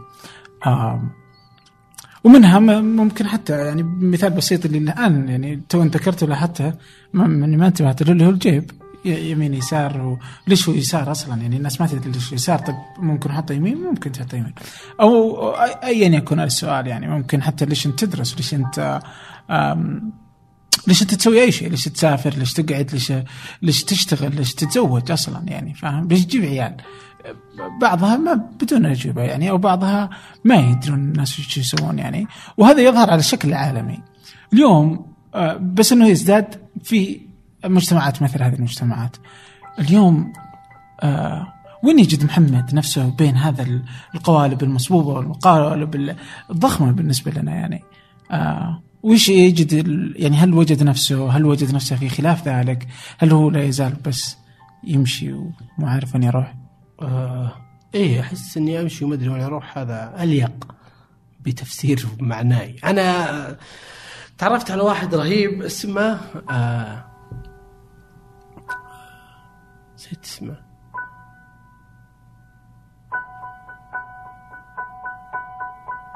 نسيت اسمه أذكر وجهه. اللي ألف Start With Why شو اسمه؟ سايمون سينيك. سايمون okay. سايمون سينيك. سايمون سينيك شفت فيديو ذا حق ال leadership 2010 يمكن؟ تصور okay تصور 12 والله معلوم من زمان من أربع خمس سنين. وانفتنت مرة بفكرته. وفكرته طبعا تدور في نفس دائرتي اللي أنا أدور بها فكرة سايمون باختصار إنه يقول إن. الناس الناس أيوه إن الناس اللي يفرق الشركات الأفراد العظمة ال- الشخصيات المؤثرة إن الناس اللي يسوون شيء استثنائي يبتدئون دائما من إجابة سؤال لماذا؟ من معرفة الغاية ينطلقون من الغاية إلى كل شيء تالي ينطلقون من فهم ودقة وتفسير واضح جدا للغائي لوجودهم ومن ثم يفسرون كيفيات تحويل هذه الغاية إلى أشياء ومن ثم يعرفون الناس بماذيات هذه الأشياء وش هذه الأشياء؟ اللي انصنعت بطريقة ما اللي تصل بال- بال- بالعمق إلى غاية محركة موجدة لهذه الأشياء. أنا أشوف أن مجتمعنا السعودي حتى الآن لا زال يدور في دائرة الماذيات. بالعموم 80% من الطرح الموجود هو طرح يدور في دائرة الواتس، ماذيات، أشياء. ما كان عندنا رؤية صار عندنا رؤية. والرؤية ليست غاية بالمناسبة. الرؤية السعودية أنا في تقصيري الشخصي. الكلام المكتوب ما هو كلام مرتبط في وجدان الناس. الناس مين فاهمته؟ مين مرتبطة فيه؟ في مؤشرات تصف كيفيات. يعني 20% من الموجود في الرؤية لو بقول الرؤية هي 100% 80% منها ماذيات 20% منها هي كيفيات. لكن الغاية الأساسية الجوهر ما هو مو واضح. مية في المية متصل فيه الأفراد. مرتبط في ذواتهم يشعرون أنه جزء من السيستم حقهم. لأنه يعلل وجودهم. يعلل وجودهم يربطهم. لأنه أنت في النهاية أيضا عندك آه، هنا مساحات حرجة كثير يعني ما تبي تخلي الناس آه، خط إنتاج بالنهاية. إنه خلاص كل واحد جاي في مساحة معينة لازم ينفذ المؤشر الفلاني ولا يطلع. الحياة ما هي بكذا. وما تقدر تفسر. ما أنا ما أظن في دولة ولا في إبداع إنساني جاء بضوابط وحدود. ما في. فيسبوك ما طلعت كذا جوجل ما طلع كذا. في الدولة دورها الدائم هو دور يتعلق بالضوابط العامة بالسياسات بالمراقبة بمنع ال- الخوادش بالحفاظ على كينونة الدولة. هذا المسارات الكبرى بالتشجيع على الإبداع. لكن ما تعرف الناس ما تعرف للناس هذه الأشياء وتحصرهم في اتجاهات معينة. آه آه كنت بقول فكرة بعد مهمة وراحت من رأسي يا شيخ. إيه إن أحس إن أغلب الموجود في الرؤية هو تدارك للتأخر. يعني إحنا لنا سنين ما عندنا بنية تأسيسية صحيحة للمواصلات للمستشفيات فإحنا قاعدين نبني البنية التحتية. أنا أشوف إن هذا غاية ما توصلنا إليه يوصلنا إليه 2030 إنه يصير عندنا ارضيه نبدأ منها ننطلق منها. ان عشان هناك يبدأ الإبداع فهمت؟ الآن كل الإبداعات اللي فيه تقلل تكاليف تزيد أوقات إنجاز المشاريع بدل ما تأخذ سنتين تأخذ سنة ونص. لكن إنك بتطلع بمنتج عظيم الناس مشغولة منهوكة في قوالب تطحنها كلها عشان تبني البنية الت- التحتية تبني البنية التأسيسية. فما في مساحات لمنجزات عظيمة لإبداع كبير لمشروعات وأفكار تغير العالم ما ما ما ما في ما في ظنتي وأيضا الرؤية أنا لما حاولت أقراها وبرامج التحول وحاولت أدور فيها مساحات كبيرة للحركة يعني والله في قصص أستحي أقولها لأني صارت لي ارتباطات في بعض الأشياء وافقدتني الأمل بالكلية. لأني أنا أول كنت أشك أني لا أنا ظالم. وما زلت أقول إني قد أكون أنا يعني أحس إني متشكك أكثر مما إني موقن في الأشياء. فعادي إني أعترف بالاعتراف ذا. أنا أظن إني ظالم للأشياء ذي لأني ما شفت الأشياء. ولا أبي أحد يعطيني قائمة منجزات أقدر أقرأ بنفسي يعني أعرف أوصل للأشياء ذي. لكن هذا هو إن إحنا مو بدائرتنا دائرة ماذيات تحققها الرؤية. إحنا نبحث عن غايات كبرى عن علل عن عن أشياء عظيمة عن لما يعني هذا جواب لماذا؟ وأنا لو لو كان عندي صلاحية عصا سحرية إني أخلي الشعب السعودي كله يفعل أمرا ما واحد بس. ابى أخليهم كلهم يفكرون يسألون أنفسهم لماذا؟ لماذا؟ ال five whys دي حقت الجودة. ابى أخليهم يسألونها 100 مرة. ابى أخلي تحدي عند كل سعودي إنه يسأل نفسه لماذا؟ 100 مرة. في كل شيء يسويه في حياته. في اختيار في اختياراته. وبعطيه فرصة بعد سنة يرجع يراجع س- أسئلته السنة الماضية. ويتأكد تماما أنه عارف إيش قاعد يسوي. وعنده لأفعاله تبريرات. أغلب اللي يصير هروب. هروب. إحنا نهرب. ليش عندنا ترفيه؟ لأن نهرب من الضغط. مو بلأن عندنا إبداع نبي نطلع. تعال حدثني عن مبادرات الترفيه. عن مبادرات في المية. قليل. وضعيف. الترفيه عندنا نجيب عروض عالمية. ما عندنا شيء نطرحه لسه.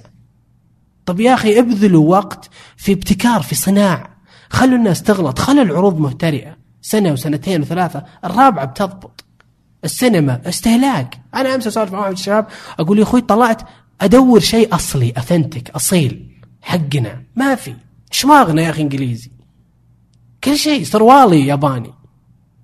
ما في شيء البسه سعودي أحس أنا نفسي أكلي أمريكي. لحم اللي أكله برازيلي. أمي عرفت لي؟ تحس يا شيخ بإنك ما عندنا هوية. وش هويتنا؟ وش؟ فلما أو أنا هذا تصوري ويعيد عليك ممكن يصير ظالم. هذه أسئلتي هذه مخاوفي أنا كشخص. وكل شيء كل شيء كل الإبداع عندنا مستورد مستعرب. وعندنا المطاوعة يسوون حركة ال ال ال ال ال الأم أسلم. كونان ران صارت أخته. بس إحنا كذا إضافاتنا دائما تشويه على الأشياء ما هي بتجميل ما هي بتحسين. ما هي بتحسين. فنحتاج وقت طويل لين نوصل الابداع ذا اللي إحنا نبيه. فأنا أظن إن ديرتنا تفتقد للتفكير يا أخي. هذا التفكير الاستراتيجي. تفكير في في العمق في العلل في المعاني للأشياء. في في تواصل مع الناس في ربط الناس. يعني مجتمعنا عنصري 100% يا اليوم يا أخي أهلنا. ما تقول لك أمي ولا خالتي ولا أهلنا فلانة عبده وفلانة مدري وش وفلانة فيها وفلانة في أخطيها. على على مواضيع تافهة. إيه، بس بتصور إن العنصرية موجودة في كل العالم ولكن أحيانا تربطها أو توزنها بعض الأشياء. أه، بعود لل لسيمن ففي كتابه في لماذا يعني؟ فهو يوجد آه، يعتقد بأنه الإجابة على لماذا سبب وجودك أو لماذا انت تفعل ما تفعل أنه سيجعل قادر على معرفة. يعني أحيانا أنت ممكن أنك تحب عملك. يعني اليوم يعني ما أنت ما أنت بحاجة لمعرفة لماذا علشان تغير اللي أنت تسويه، ربما أنك أنت تحب اللي جالس تسويه أصلا، بس عشان تعرف أصلا ليش أنا أحبه. وهذا سيسهل عليك سواء كشخص أو كمجموعة أو كشركة. أنك تتخذ قراراتك في اتجاه اللي يساعدك في الوصول آه لماذا آه ويجعلك أكثر سعادة وأكثر انتاجا. آه لكن بما أنك عارف يعني بحثت عرفت ليش لماذا حقت محمد؟ قلت لك أنا اول إلى الآن ما زلت مهووس بفكره النبوة النبوة فهو الظاهر كان يقول إنه تو آه آه بعدين to do something then آه إنه هذه النتيجة إي أذكر. المعادله فايش إيش كانت حقتك مثلا؟ ما عندي والله جواب قلت لك أنا كنت أدور في دوائر تفسير النبوة في الواقع المعاصر أنا لو إني نبي إيش بسوي؟ إيش المفروض أسوي؟ إيش دوري؟ إيش علاقتي بالناس؟ شلون أفسر الأشياء؟ وش أشتغل؟ إيش علاقتي بالمال؟ وش السعادة في نظري؟ شلون أتفاعل مع البني آدمين؟ وش الذنوب في 2018؟ هل في شيء متغير فيها؟ وين وين القواعد الشرعية الكبرى في تفسير الضرر والضرار ودفع الضرر المحت يعني الأقل است... الأكبر ل... أو ارتكاب الضرر الأقل لدفع الضرر الأكبر القواعد الكبرى. كيف تصير علاقتي بالناس؟ هذه الأشياء المقلقة بالنسبة لي. وكيف أعيش للأبد؟ كيف أستمر في الوجود؟ كيف ما أموت؟ يعني ما ينتهي بقائي بس ما ينتهي وجودي. أو ينتهي وجودي أحط واحدة مكان ثاني. أوكي. كذا الفكرة إني أنا أستمر أعيش. ويبقى هناك شيء ما مني آه، يتفاعل. ذو معنى. مو بفيلم الناس تشوفه مرة مرتين يصيحون عليه وتصير تأثيره بسيط. فأنا ما أدري أحس إني هالأيام يا أخي متجه لموضوع الكتابة. أحس إن الكتابة هي أكثر شيء يخلد ويكون له معنى ويكبر ويتغير والناس تتفاعل معه. ولي فترة أحاول أكتب. أنا طلعت من تويتر بهالسبب. أنا عشر سنين بتويتر وطلعت لأني أحس إن تويتر يا أخي منفس موهوم يفرغ اللي في الشعور اللي في ذهنك بس بالنهاية ما توصل إلى مكتوب يعني كثيف المعنى طولت. فخرجت من تويتر إي والله خرجت قد طيب. خرجت قبل سنة بس الحين خلاص يعني ألغيت أم الحساب حذفت حذفت حذفته حذفته إيه. مم. طيب الحين إيش؟ أنت كانت عندك تجربة قبل سنة تقريبا أتصور اللي رحلتك. إيه، سنة؟ رمضان. سنة. بعد رمضان شوال بديت. أها. فأخذت أنت جولة حول المملكة؟ اي نعم. آه بغض النظر عن حرف الإس. سويت عشان حرف الإس. آه. الآن أنت رحت أماكن آه لم تذهب إليها من قبل. آه نعم. آه شاهدت وجوها لم ترها من قبل. أشكال آه آه اطياف آه قبائل ناس مختلفة تماما. قابلت الناس أنت بطريقة مختلفة. أنا بحاول بختصرها عشان بوصل للسؤال. فأنت كنت يعني تروح للناس كذا فجأة إيه. آه وتقول أنا رايح لحالي من اللي بي من اللي بيستضيفني هناك. وتروح تسكن مع الناس آه وتنتقل من مدينة إلى مدينة. كم عدد المدن اللي رحت لها؟ 26 26 مدينة. من الشمال إلى الجنوب؟ من رفحة بديت وختمت في الطايف ونزلت تحت طبعا لين جازان. برا. اي كلها برا. okay جميل. الآن كيف وجدت الناس في السعودية؟ على هذا. الاختلاف كامل. خرافيين الناس طيبين. آه عايشة الناس عايشة متأقلمة متعايشة. شفت البشري كيف يتعايش يا أخي؟ كيف يعني يتواءم ويتكيف مع كل ال ال ال ال شلون أقول لك العيوب اللي فيه الخلل العجز اللي ما قدر يوصله العقبات اللي وقفته. ومع ذلك إنسان عايش وقادر يفسر وجوده بتفسير مريح بالنسبة له. آه، شفت الناس طيبة كريمة. الناس تبذل من أغلى ما تملك. واللي غريب أنا رحت ناس ناس ما تعرفني ولا ما أعرفها. أنا سكنت في 40 بيت ما قد شفتها قبل ذيك الجلسة. ولا يعرف اسمي يوم استقبلني يوم فتح لي الباب. ف ولا اني بمسؤول ولا اني بمشهور يعني اللي عندي والله مليون متابع ولا اللي والله إعلامي ولا اللي قاعد أوزع فلوس وجايب اسم مشروع للأمير محمد بن سلمان جاي لحالي أمشي في سيارة. فالناس مو بس فتحت لي بيوتها ووكلتني وحمتني ورعتني واستقبلتني واكرمتني كضيف ناس فتحت لي قلوبها. ناس جاوبت عن كل أسئلتي. أنا هذه الرحلة كانت في خفس. وكانت جزء من آه، محاولة جديدة في البحث عن الذات يعني. لأني أنا دورت نفسي في التجارب في الكتب في القرآن في آه، تفكير في الاختبارات الشخصية مع الكوتشز في أماكن مختلفة يعني في قراءاتي الذاتية في التاريخ.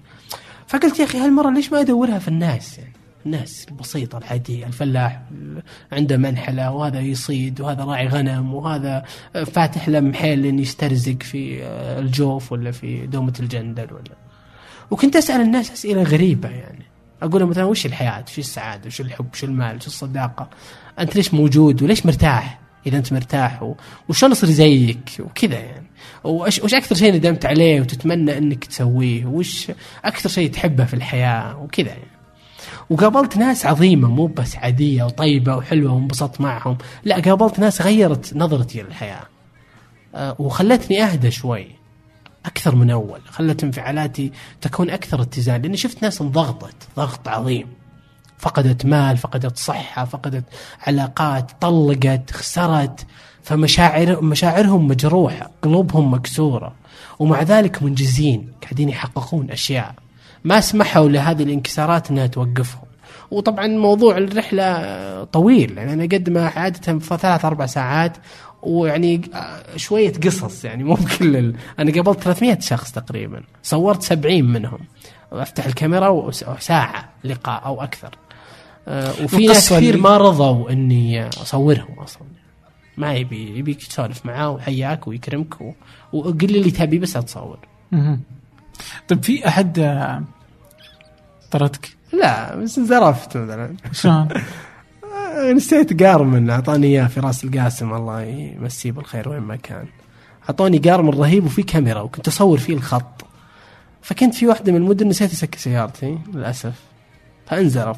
الحمد لله لابتوبي في السياره كاميراتي في السياره ما انزرفت الحمد لله. يعني فزيني على اللاب على القارمن ويعذرون آه، دار موجة. طيب. انطقيت لا آه، آه، دخلت في نقاشات إي يعني في واحد كان يبدو لي من المباحث في واحدة من الجلسات صار سوالي هيلة هيصة وهيلة وهمبليله شلون؟ إنه أنت يا مطيري معك تصريح يا مطيري يومك تصور. قلت تصريح ويش؟ الله يسلم قلبك. قال أنت تصور الناس وتروح تصور الأماكن الحكومية. قلت أي أماكن حكوميه قالت بتروح تصور كان في مستشفى كان قبل شيء تاريخي وأنا سوالف قلت ودي أروح له. قلت يا اخوان منسق مع مسؤول واس في منطقتكم. هو اللي هو اللي عارض علي إنه بيوديني. وبعدين إذا مكان فيه ممنوع التصوير أكيد ماني مصور. قال لا وأنت بتصور بعد أبو فلان؟ كان شيخ في الجلسة وكذا. قلت يا أخوي أنا ما تركت أهلي وجيت للديار عشان أضايقكم ولا وبعدين أبو فلان شو بصور؟ شو, شو بيقول؟ في أبو فلان فيه عيب يوم انك ما تبيني اصوره تب أنتم أنتم يا الاسره الطيبة فيكم بصور عاركم أنا أنتم فيكم عار أصلا. قلبت يعني حاولت. قال انت بعد الله يهديك مطوع. قلت ما أنا يوم الله هداني صرت مطوع. شلون الله يهديني أنا مطوع؟ إذا حلقتها بتسمح لي أروح والله الحين أحلق. بس ما يفوتني أبو فلان. قال لا ومدري إيش. ف... فهو كان من العائلة يعني ما كان إيه بعدين اكتشفت إنه ظاهر إنه يعني آه، ما هو بمحل ترحيب وجاء من غير دعوة ومفصول وقصة يعني. آه أوكي. فب... ب- وكنت طالع قبلها مصور واحد رهيب وطالع من بعدها مع مسؤول واس بروح المكان ابن 66 لذينة ومصور. وبنفس الوقت أنت ما تقدر تلوم الناس لما تفتح لك بيوتها وتصير مواقف زي كذا. يعني عادي يعني تستر على ال- الناس والناس يسترون عليك والحياة قائمة بهذا الشكل يعني. وأنا عادة إذا رحت أكون في ضيافة شخص ما وهذا الشخص عادة يكون محترم يعني. وهو هو يربطني يعني. كان الرحلة بدت من صفر خطة من ولا شيء ما أدري شو بسوي بس بروح أدور نفسي. آه، وبعدين سبحان الله صار له نمط في ثاني ثالث يوم. صار هو النمط السائد. أني أروح البني آدم يستضيفني هذا البني آدم يصير عنده علاقات ما ولد عمه خالة. خالة أروح له عنده قصة كان مكافح درس برا مدري إيش يعرف واحد وهذا الواحد أروح له يعرفني في واحد. خمسة ستة خلص وقتي صرت يومين نايم في الديرة. أوكي. أطلع. صورة نمطية كنت تتوقعها. عن مكان وتفاجأت خلافه أنا ما كنت أعرف إن عندنا ديرة اسمها طبرجل مثلا. كنت احسبها يعني ذبة. اذا جينا قلت تبي ماك قال ماك طبرجل جيب شاورما كنت كذا وانفجعت. غريب. عالم عظيم هذا. الشرارات كقبيلة حكاية عظيمة. شعراء شخصيات عندها تاريخ ولائهم مع الدولة عظيم قدرتهم في عندهم إنجازات في مشاريع توطين البادية مذهلة. قابلت عيال بن دعيج الشاعر قابلت ولد سعيد بن غيثة كان يسمونه شاعر الملوك اللي الملك فيصل هو الشاعر الوحيد اللي أعطاه سيارة. آه، الملك فيصل كان يعني يبدو لي انه صلف ما يت- يتعامل مع العطايا خصوصا مع الشعراء. فابن غيثة لما جاء ألقى قصيدة تمنى ظاهر نسيت والله الشطر تمنى آه، ديدسن وقال مدري وش ولا 86 مدري شيء قديم. فالملك اعطاها السياره فزعلوا الشعراء اللي حوالين الملك إنه كيف تعطي ابن غيثة وحنا وحنا بنطلبك ولا تعطينا؟ قال ابن غيثة تمناها. وحققت لها منها. وأنتم تطلبونها وأنا ما اعطي. شفت السيارة وش... قال سمعت القصيدة من ابنه. وابنه كان من الأشياء المفاجئة في الكرم صراحة. يعني غير أن مجلسهم ما شاء الله مد البصر. جيناه من غير موعد. حول, حول صلاة الظهر. فتحت الكاميرا وقعدت أسولف معه. ما انتبهت الوقت اللي أرسل فيه أو أو دق. في أقل من نصف ساعة جت ذبيحة.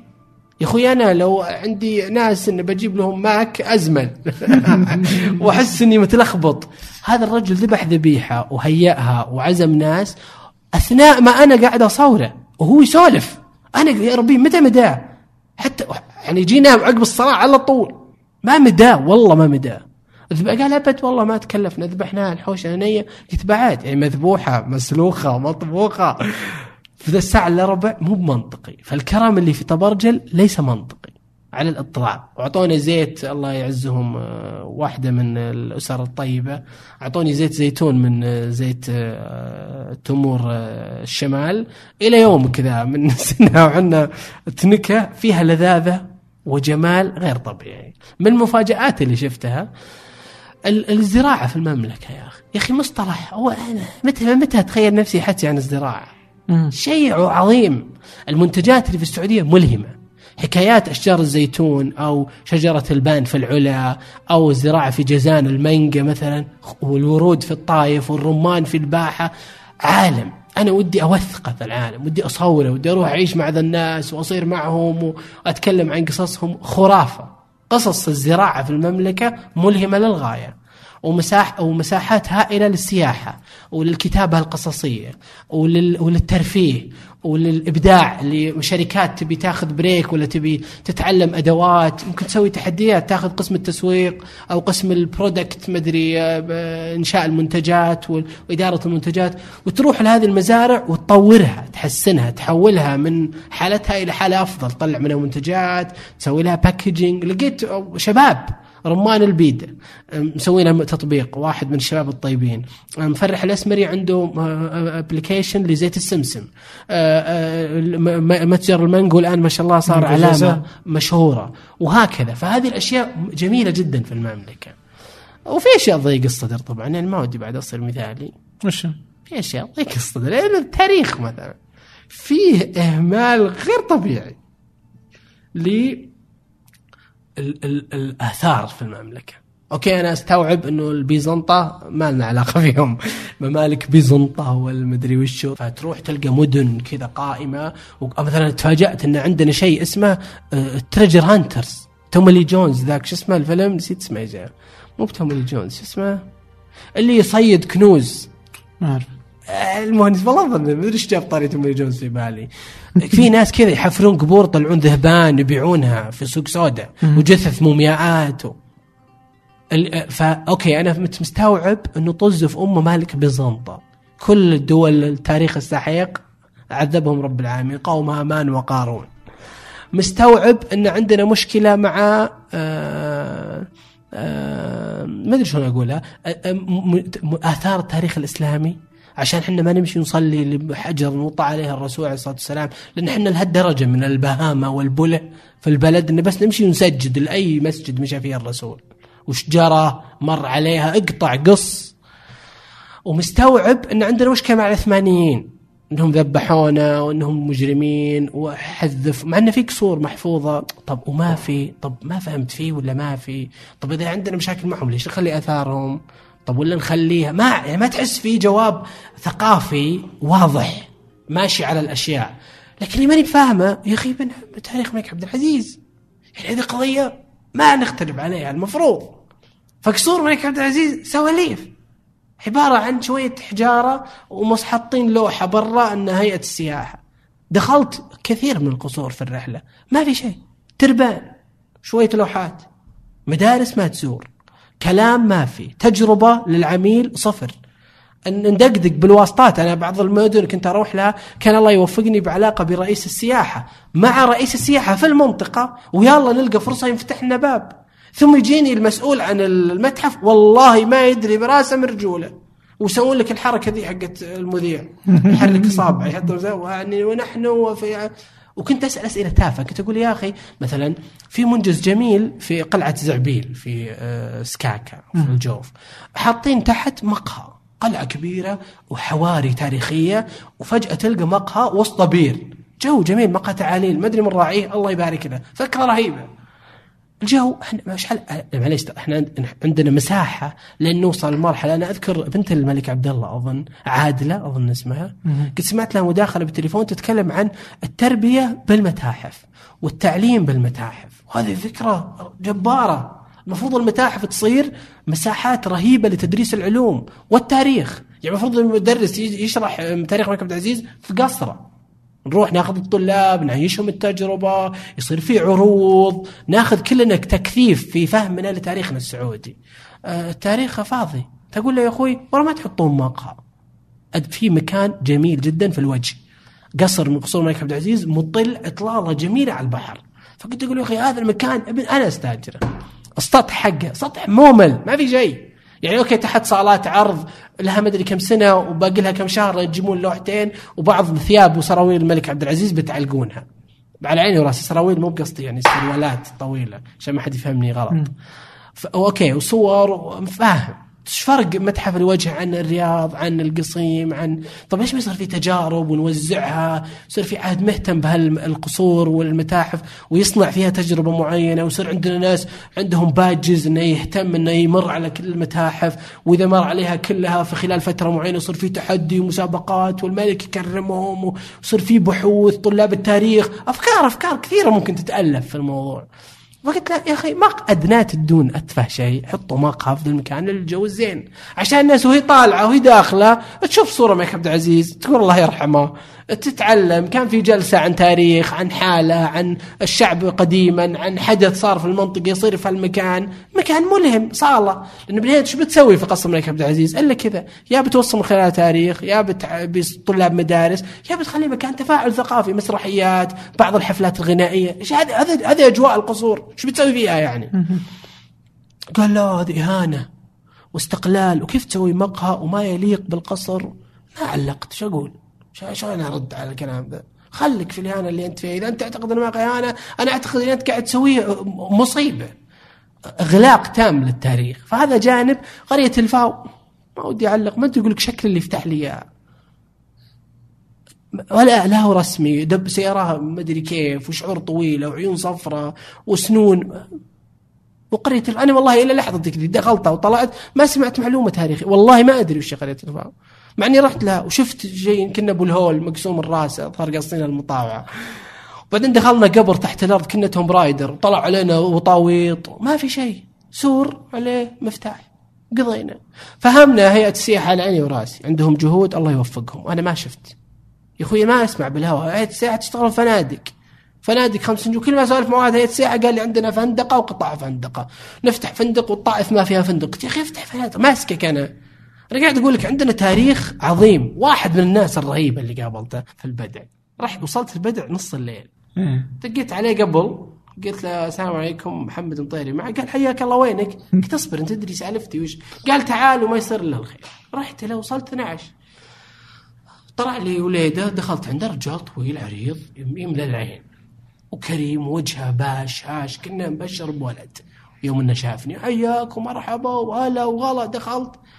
ما سألني أنا ذابح نمرتي أنا مهرب مخدرات من العراق أنا معي متفجر إرهابي ما يدري أنا مين. ولا سألني عن نفسي ولا قال لي ولا شيء ولا قال لي أنت من؟ اسمك ما قال أنا اللي قعدت أقول له بعدين قال إيش تعرف عني يا أخوي محمد؟ قلت والله ما أعرف عنك ولا شيء الصدق إلا كلقي وجهك طيب. وأبو فيصل أعطاني رقم قال والله ناصر بن هجهوج العطوي قال والله ونعم شلون تعرف أبو فيصل؟ قلت والله ما أعرفه. قال لا عجيب كيف؟ قلت والله قال لا والله سالفتك غريبة. قلت اي والله ما أعرفه. أنا سويت رحلة كذا سالفتها وكتبت في تويتر واحد جاني في الخاص قال لي إذا جيت تبوك دق علي. وصلت تبوك دقيت عليه قال أنا والله مسافر وبيجيك ولدي ومع حقك علينا وعشاء قلت يا عمي أنا والله ما تركتها لي عشان صحن في رز. أنا أبي شيء ما في خيارات للكرم. يعني لازم رز لحم. ضحك. قال يا أخوي وش تبي؟ جاك اللي تبيه اطلبه قلت ابيك تعرفني على ناس مثلك وشرواك. أنا أبي ناس أنا جايع أبي أشوف بني آدميين. okay. قال لي ما جاك اللي تبي. وأرسل لي قائمة ومنهم رقم آه، الشيء. ابو فيصل. okay. ناصر. رحت الناصر. ناصر رجل عظيم شخص مواطن سعودي عادي. أظن كان مدرس ومتقاعد أو عسكري والله نسيت. أه، رجل مهتم جدا في التاريخ شخصيا لحال لوحده. ويجمع المقتنيات التاريخية عملات قديمة كتب قديمة جرايد في بيته. يدفع يشري يقول والله يمكن 20 سنة وأنا يمكن دفعت على المتحف ولا يمكن 200 ألف ولا أزود. من جيبي. مرة 500 مرة 1000 مرة أدخل في مزاد مرة ألقى لي كتاب مرة. وسوى متحف في بيته اسمه على عتبة الماضي أو على عتبة إي أظن اسمه كذا. على خطى الماضي. أبو فيصل مفادرة شخصية ها. عرفني على أجواء أصحاب المتاحف الخاصة. طلع في كوميونتي لهم في السعودية. مجموعات في مدن مختلفة. و- و- وأبو فيصل صار راح من نفسه تطوع راح المكتب التعليم في تبوك وقال لهم أنا عندي متحف وأنا أحب الطلاب نسقوا زيارات لي للبيت. وصار يستأذن من دوامه أو يرجع لبيته إذا كان في زيارة طلابية. أوكي. يجون الطلاب ويثقفهم. من لا أحد أعطاه فلوس ولا أحد دار عنه. يعني قلت والله اللي مشهور ولا زاره الوزير ولا أمير المنطقة كرمه. فوانا طالع قال لي أبو فيصل أنت وين رايح؟ والله انك يا مطيري جزت لي. عجبتني سالفتك وين رايح؟ قلت والله رايح البدع قال خذ رقم. تعرف أبو بكر حمدان ال- المسعودي؟ قلت والله ما أعرفه. قال خذها وبيصلح لك. okay. نرجع لسالفة أنا قاعد في الصالة مع أبو بكر ومع السواليف. قال قد سمعت في اللي سوى أكبر ثوب في العالم. قلت له قال أكبر ثوب في العالم اللي قد آدم. قلت لا والله قال اللي مسويه. قلت الله حادك بكر الله فاضي أنتم قال لا وبعد يوم رحت أرفع الشيول قعدت أدور أحد يقول قعدوا الباكستانيه يضحكون علي إنه بيشيول كبير ويرفع فقال إيش بتشيل بيت؟ قال لا ثوب لو تكتبون في جوجل أكبر ثوب في العالم بيطلع لكم على طول أبو بكر ليش سويته؟ ليه؟ على طاري ليش؟ يوم أنا أقول لازم الناس تسأل عن شيء قال يا أخوي أنا شعرت إن أول شيء شمال المملكة مكان ممتلئ بالتاريخ والتراث. عندنا مساحة عندنا المكان اللي اللي يقال إنه انشق لموسى عليه السلام جبال طيب اسم ومكان مبهر وراني اياه عندنا مغاير شعيب ولها قصص واختلاف ضخم في الروايات. عندنا البئر اللي موسى عليه السلام سقى لهما ثم تولى إلى الظل ورحت له اللي في مدين. عندنا ممالك عندنا مملكة من دول بيزنطة أو مدري إيش شيء ما انحفر وعندنا أشياء محفورة. في تاريخ عظيم بس ما حد داري عنه وضاق صدري. فشلون أثير انتباه الناس للتاريخ وأجمعهم ونسوي حوارات؟ جتني ذا الفكرة أني أنا أقرب لهم الصورة أجمعهم على شيء غريب يلفت انتباههم عشان يصير في فرصة نفتح ذا المواضيع. فسوى هذا ثوب هذه فكرته. يقولوا بعد الثوب صارت مجلسات وصارت ديوانيات ثم صارت زيارات وصرت أن عرفت في المنطقة أني أنا أهتم بذا الجانب. فصرت آخذ بعض الشيبان بعض طلاب المدارس أخذهم جولة على الاماكن التاريخية في المملكة. فأبو بكر شخصية مذهلة ما ينوم إلا ثلاث ساعات من 40 سنة. أوكي وأشياء كثيرة جميلة في أبو بكر. طلع هو ابن شيخ القبيلة وهو رئيس المركز الصحي وهو نائب رئيس مجلس التنمية الاجتماعية. عظيم يعني. فموضوع التاريخ في البلد موضوع يضيق الصدر والآثار بشكل عام يعني. والله فعلا يعني أنا بتفق معك في الموضوع. سواء الآثار ال- حتى الإسلامية أو الأماكن يعني المقدسة. تقدر تروح المدينة تقدر تروح مكة تقدر تروح وتجد يعني فيها إهمال.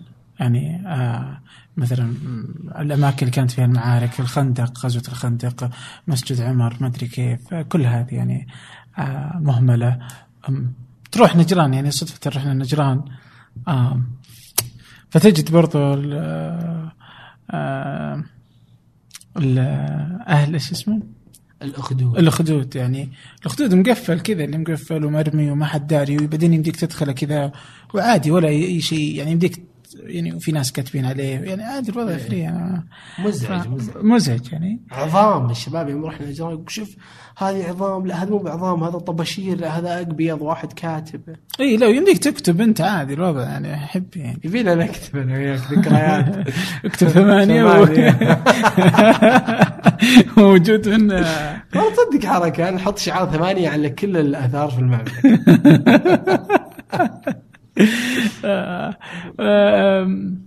شكرا شكرا شكرا محمد. والله ولا آه، أحس إني قلت شيء يعني أحس في مررنا بكثير من ال ما انقالت. من خفوس. الخفوس وكل خفس فيه كثير من التجارب. آه، كنت بقول لهم يروحون. لتويتر بس الحين انت الحين ما في تويتر. ما في الا الحين صدق فكرت بس سبحان الله ما ضبطت معي. فكرت أسوي حملة مع البريد السعودي. okay. أقول لهم أنا مستعد أعيد إحياء التواصل بالرسائل المكتوبة. بس ما حاولت أعرف واحد في البريد ما رد علي وراحت علي. فصار ما في إلا الجوال. اي لا, لا, لا, يعني مرت على السعوديين أشياء آه، ما ما يعرفونها. البريد منها يعني. آه، لا يعني تجربة حلوة. هذه الحقبة من التاريخ اللي كان العالم كله يتواصل بريد السعوديين ما في واحد سوى مشروع اسمه هاف مليون سكرت كذا فكرته. أنه حاط بريده ويقول للناس أعطوني اسراركم اللي مزعجتكم جاله نص مليون سر بالبريد. برسائل مكتوبة باليد. ففكرت إنه كذا يصير في تواصل مع غرباء بس ما ضبطت أفكار واجده اللي ما تضبط. لكن آه، وين وين ممكن الناس تجد أي شيء؟ جوالي. جوالك؟ يدقون علي. يعزموني أنا أحب أسولف مع خلق الله فإذا عندهم ديوانية هم شلة خمسة ستة طالعين مقهى يدقون علي وأجي أسولف معهم اتعرف عليهم. تحط جوالك آه، للعام؟ اي دائما أنا كنت في تويتر أحط رقمي كل فترة نحط. نحط رقمك في الوصف. اي آه هذه الطريقة الاسهل للوصول لمحمد هذه الطريقة آه ربما مدونة تحتاج إلى أنها تكون موجودة تدون فيها. ودي والله. يعني وتجرب يعني تنشر تجاربك الغريبة. ودي والله. آه. ساعدني آه، أحجز لك دومين وأعطيك مدونة وأنت تكتب. طيب شكرا جزيلا محمد. الله يعطيك العافية.